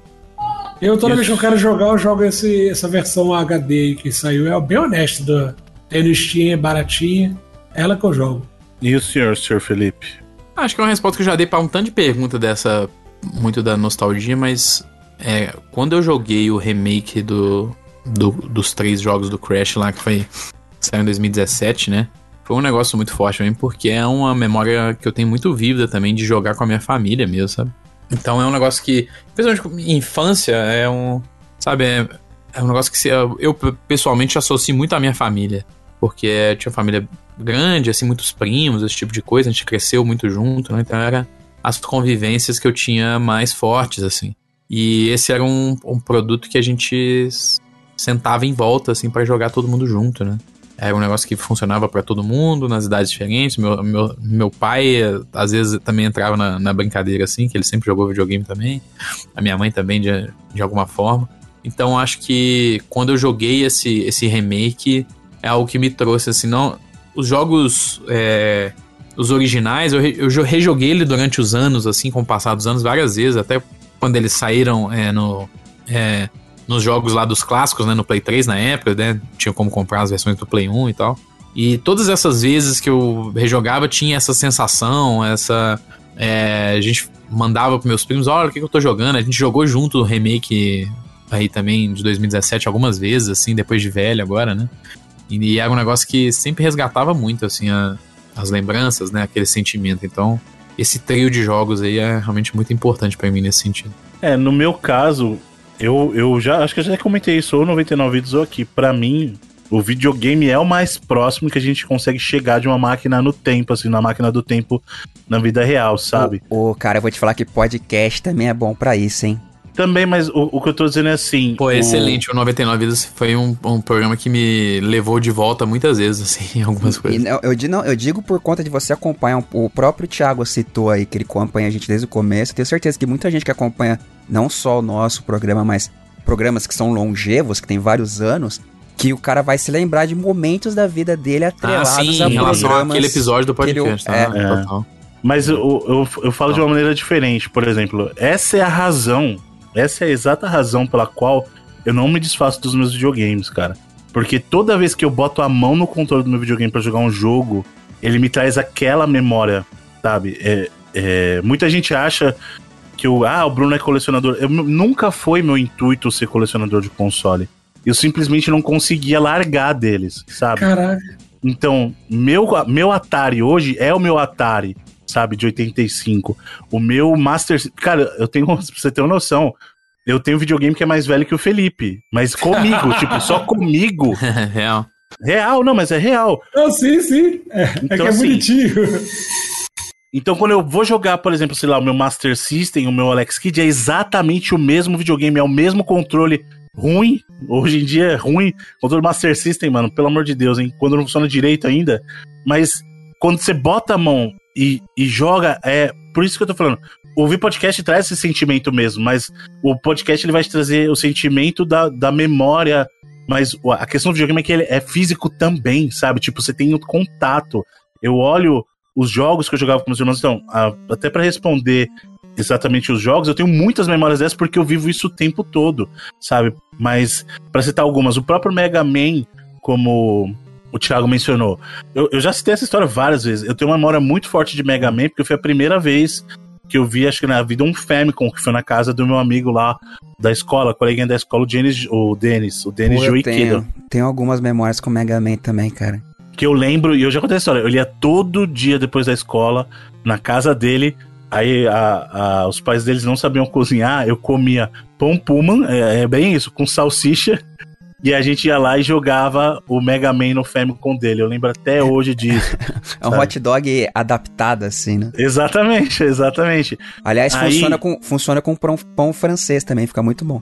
Não, sim, aí é, o, é até o mais correto se você para pensar assim, do que comparado com pão de forma, né?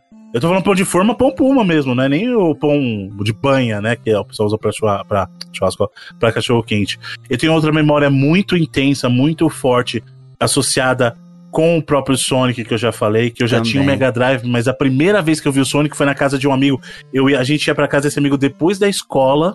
E aí, a primeira vez que eu vi o Sonic rodando o Mega Drive dele, eu fiquei maluco, porque eu já tinha o Mega Drive, mas eu nunca tinha visto aquele jogo. É, eu também. aí... lembro, eu me lembro dessa, dessa sensação, cara, de ver o Sonic pela primeira vez lá em 1991 e falar Eu fiquei maravilhado, que cara. Que é isso, né? maravilhado, né? exato.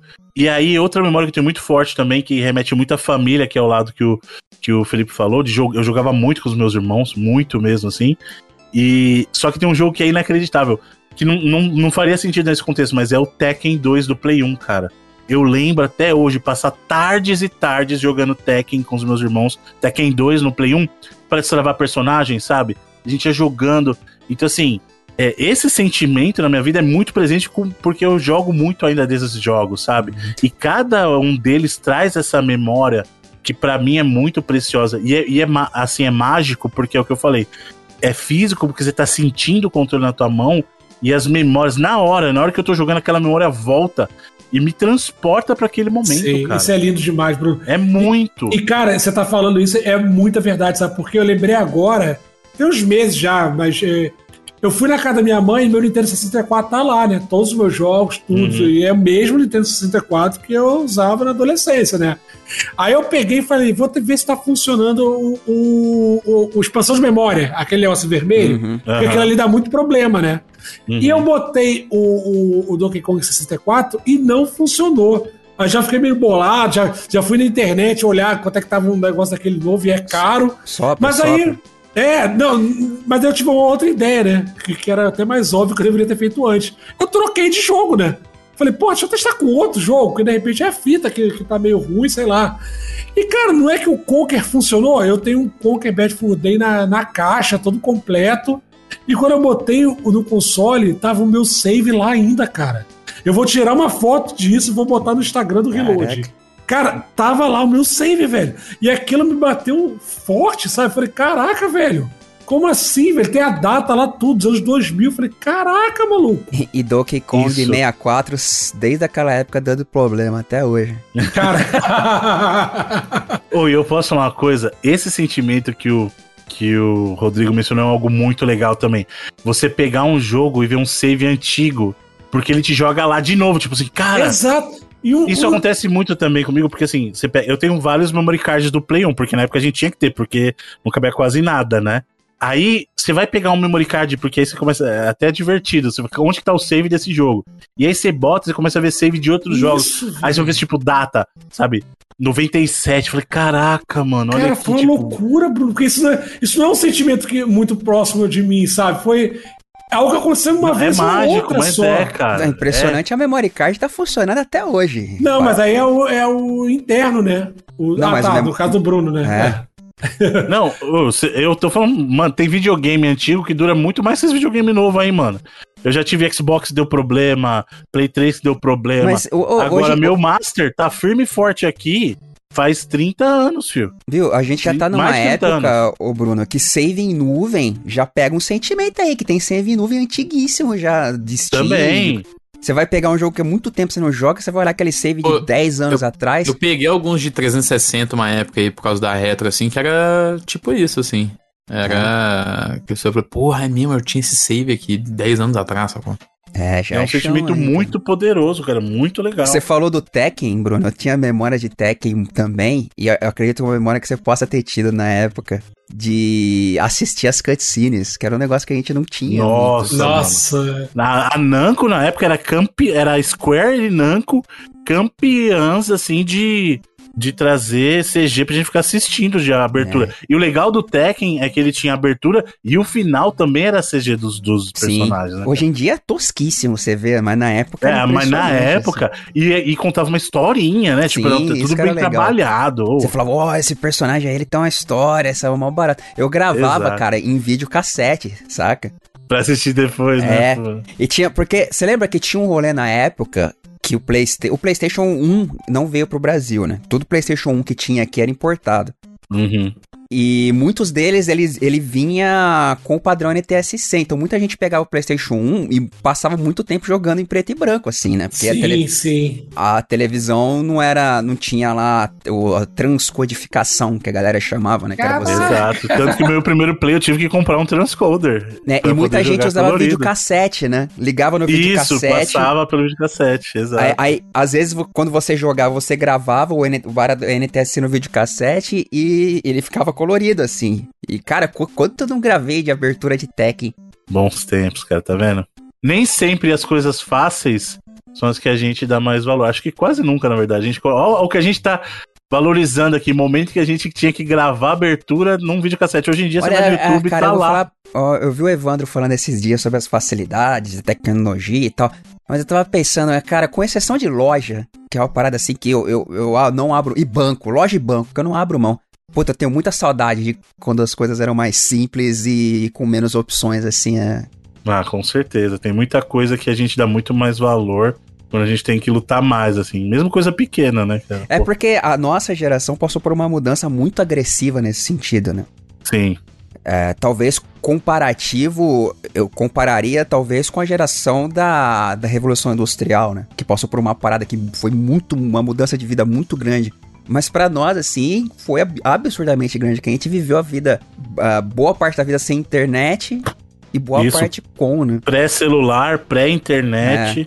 sem computador. Eu, no meu caso, boa parte da vida sem computador. É... Cara, só se a gente parar só formato de mídia. Edu, a gente atravessou.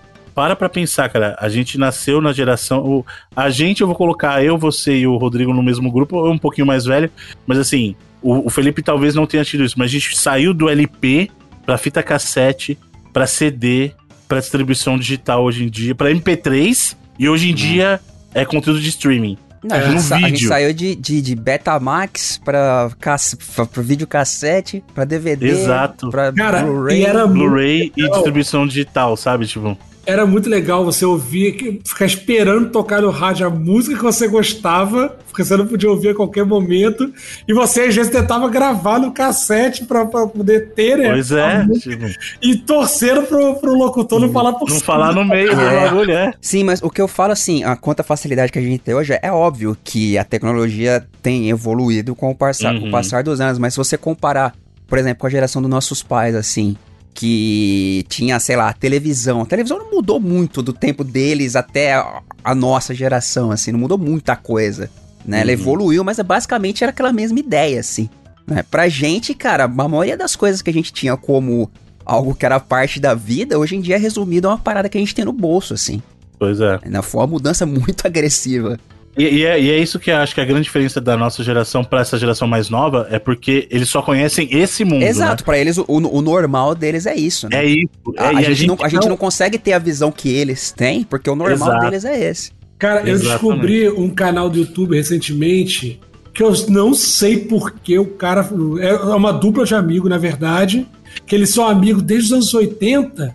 eles tinham uma câmera e eles documentaram a adolescência inteira inteira deles. Então tem vídeo deles indo no, no, em loja de disco. Tudo isso que a gente tá comentando tem eles fazendo. E é muito engraçado porque, cara, de vez em quando eles falam assim, e aí galera, você quer pra câmera, parece um vlog, sabe? Inventaram um vlog. É. Só mas tem no, eu, eu, vi outro dia mesmo isso no YouTube, é os caras fazendo basicamente um vlog nos anos 80. Pois é, mas, cara, Ele vai visitar a casa da tia dele, Exato. onde. É essa e galera. Né? McDonald's, né? E no McDonald's é. eles fizeram é, o caminho de ir no McDonald's dos anos 80 lá, um café da manhã, do nada que eles fizeram.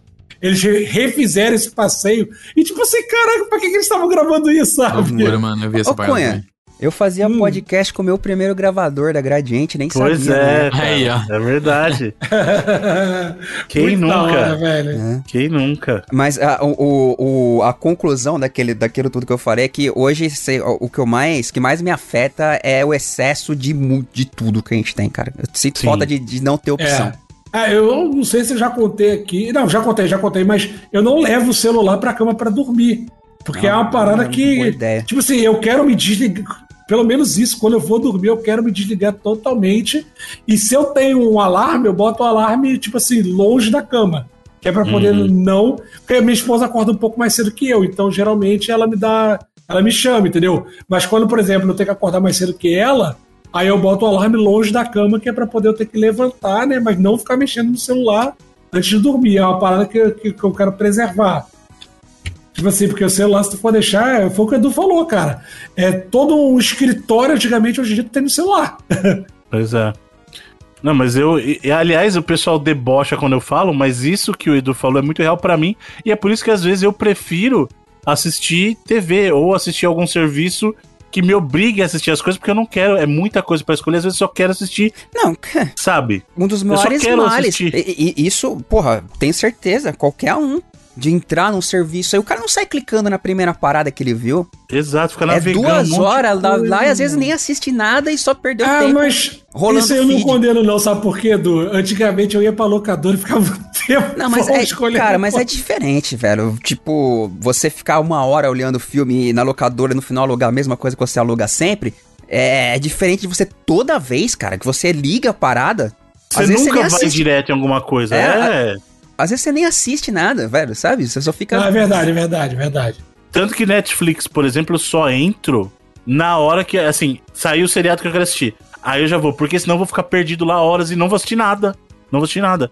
Não vou. Eu, eu prefiro, o pessoal, tipo, faz graça, mas eu prefiro televisão nesse sentido. Fala assim, eu quero assistir alguma coisa. O que eu quero assistir? Não sei. É, escolha Deixa a TV por... decidir. É, é aparelho, escolha por mim. Exato, cara. E sabe o que é mais engraçado? Muitas vezes eu tô nessa de, ah, quero assistir alguma coisa, não sei o quê.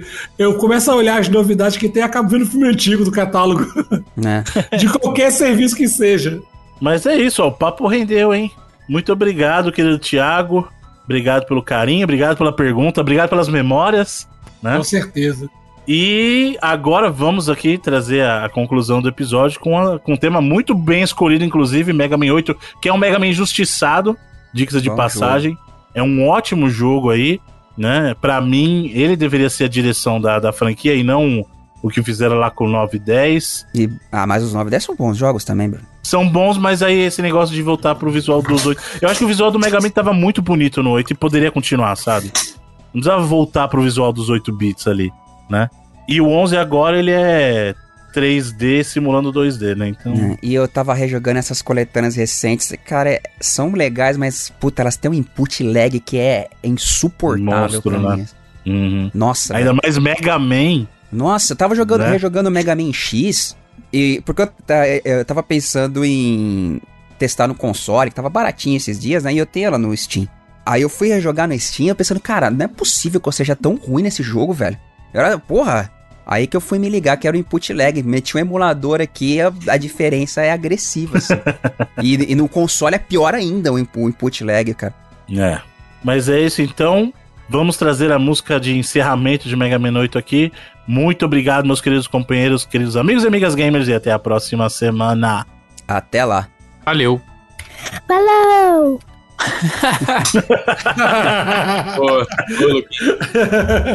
Boa, Pra todo, mundo, a gente, pra todo mundo a gente vai falar que foi o, o Rodrigo que fez essa voz, não foi o Luquinha.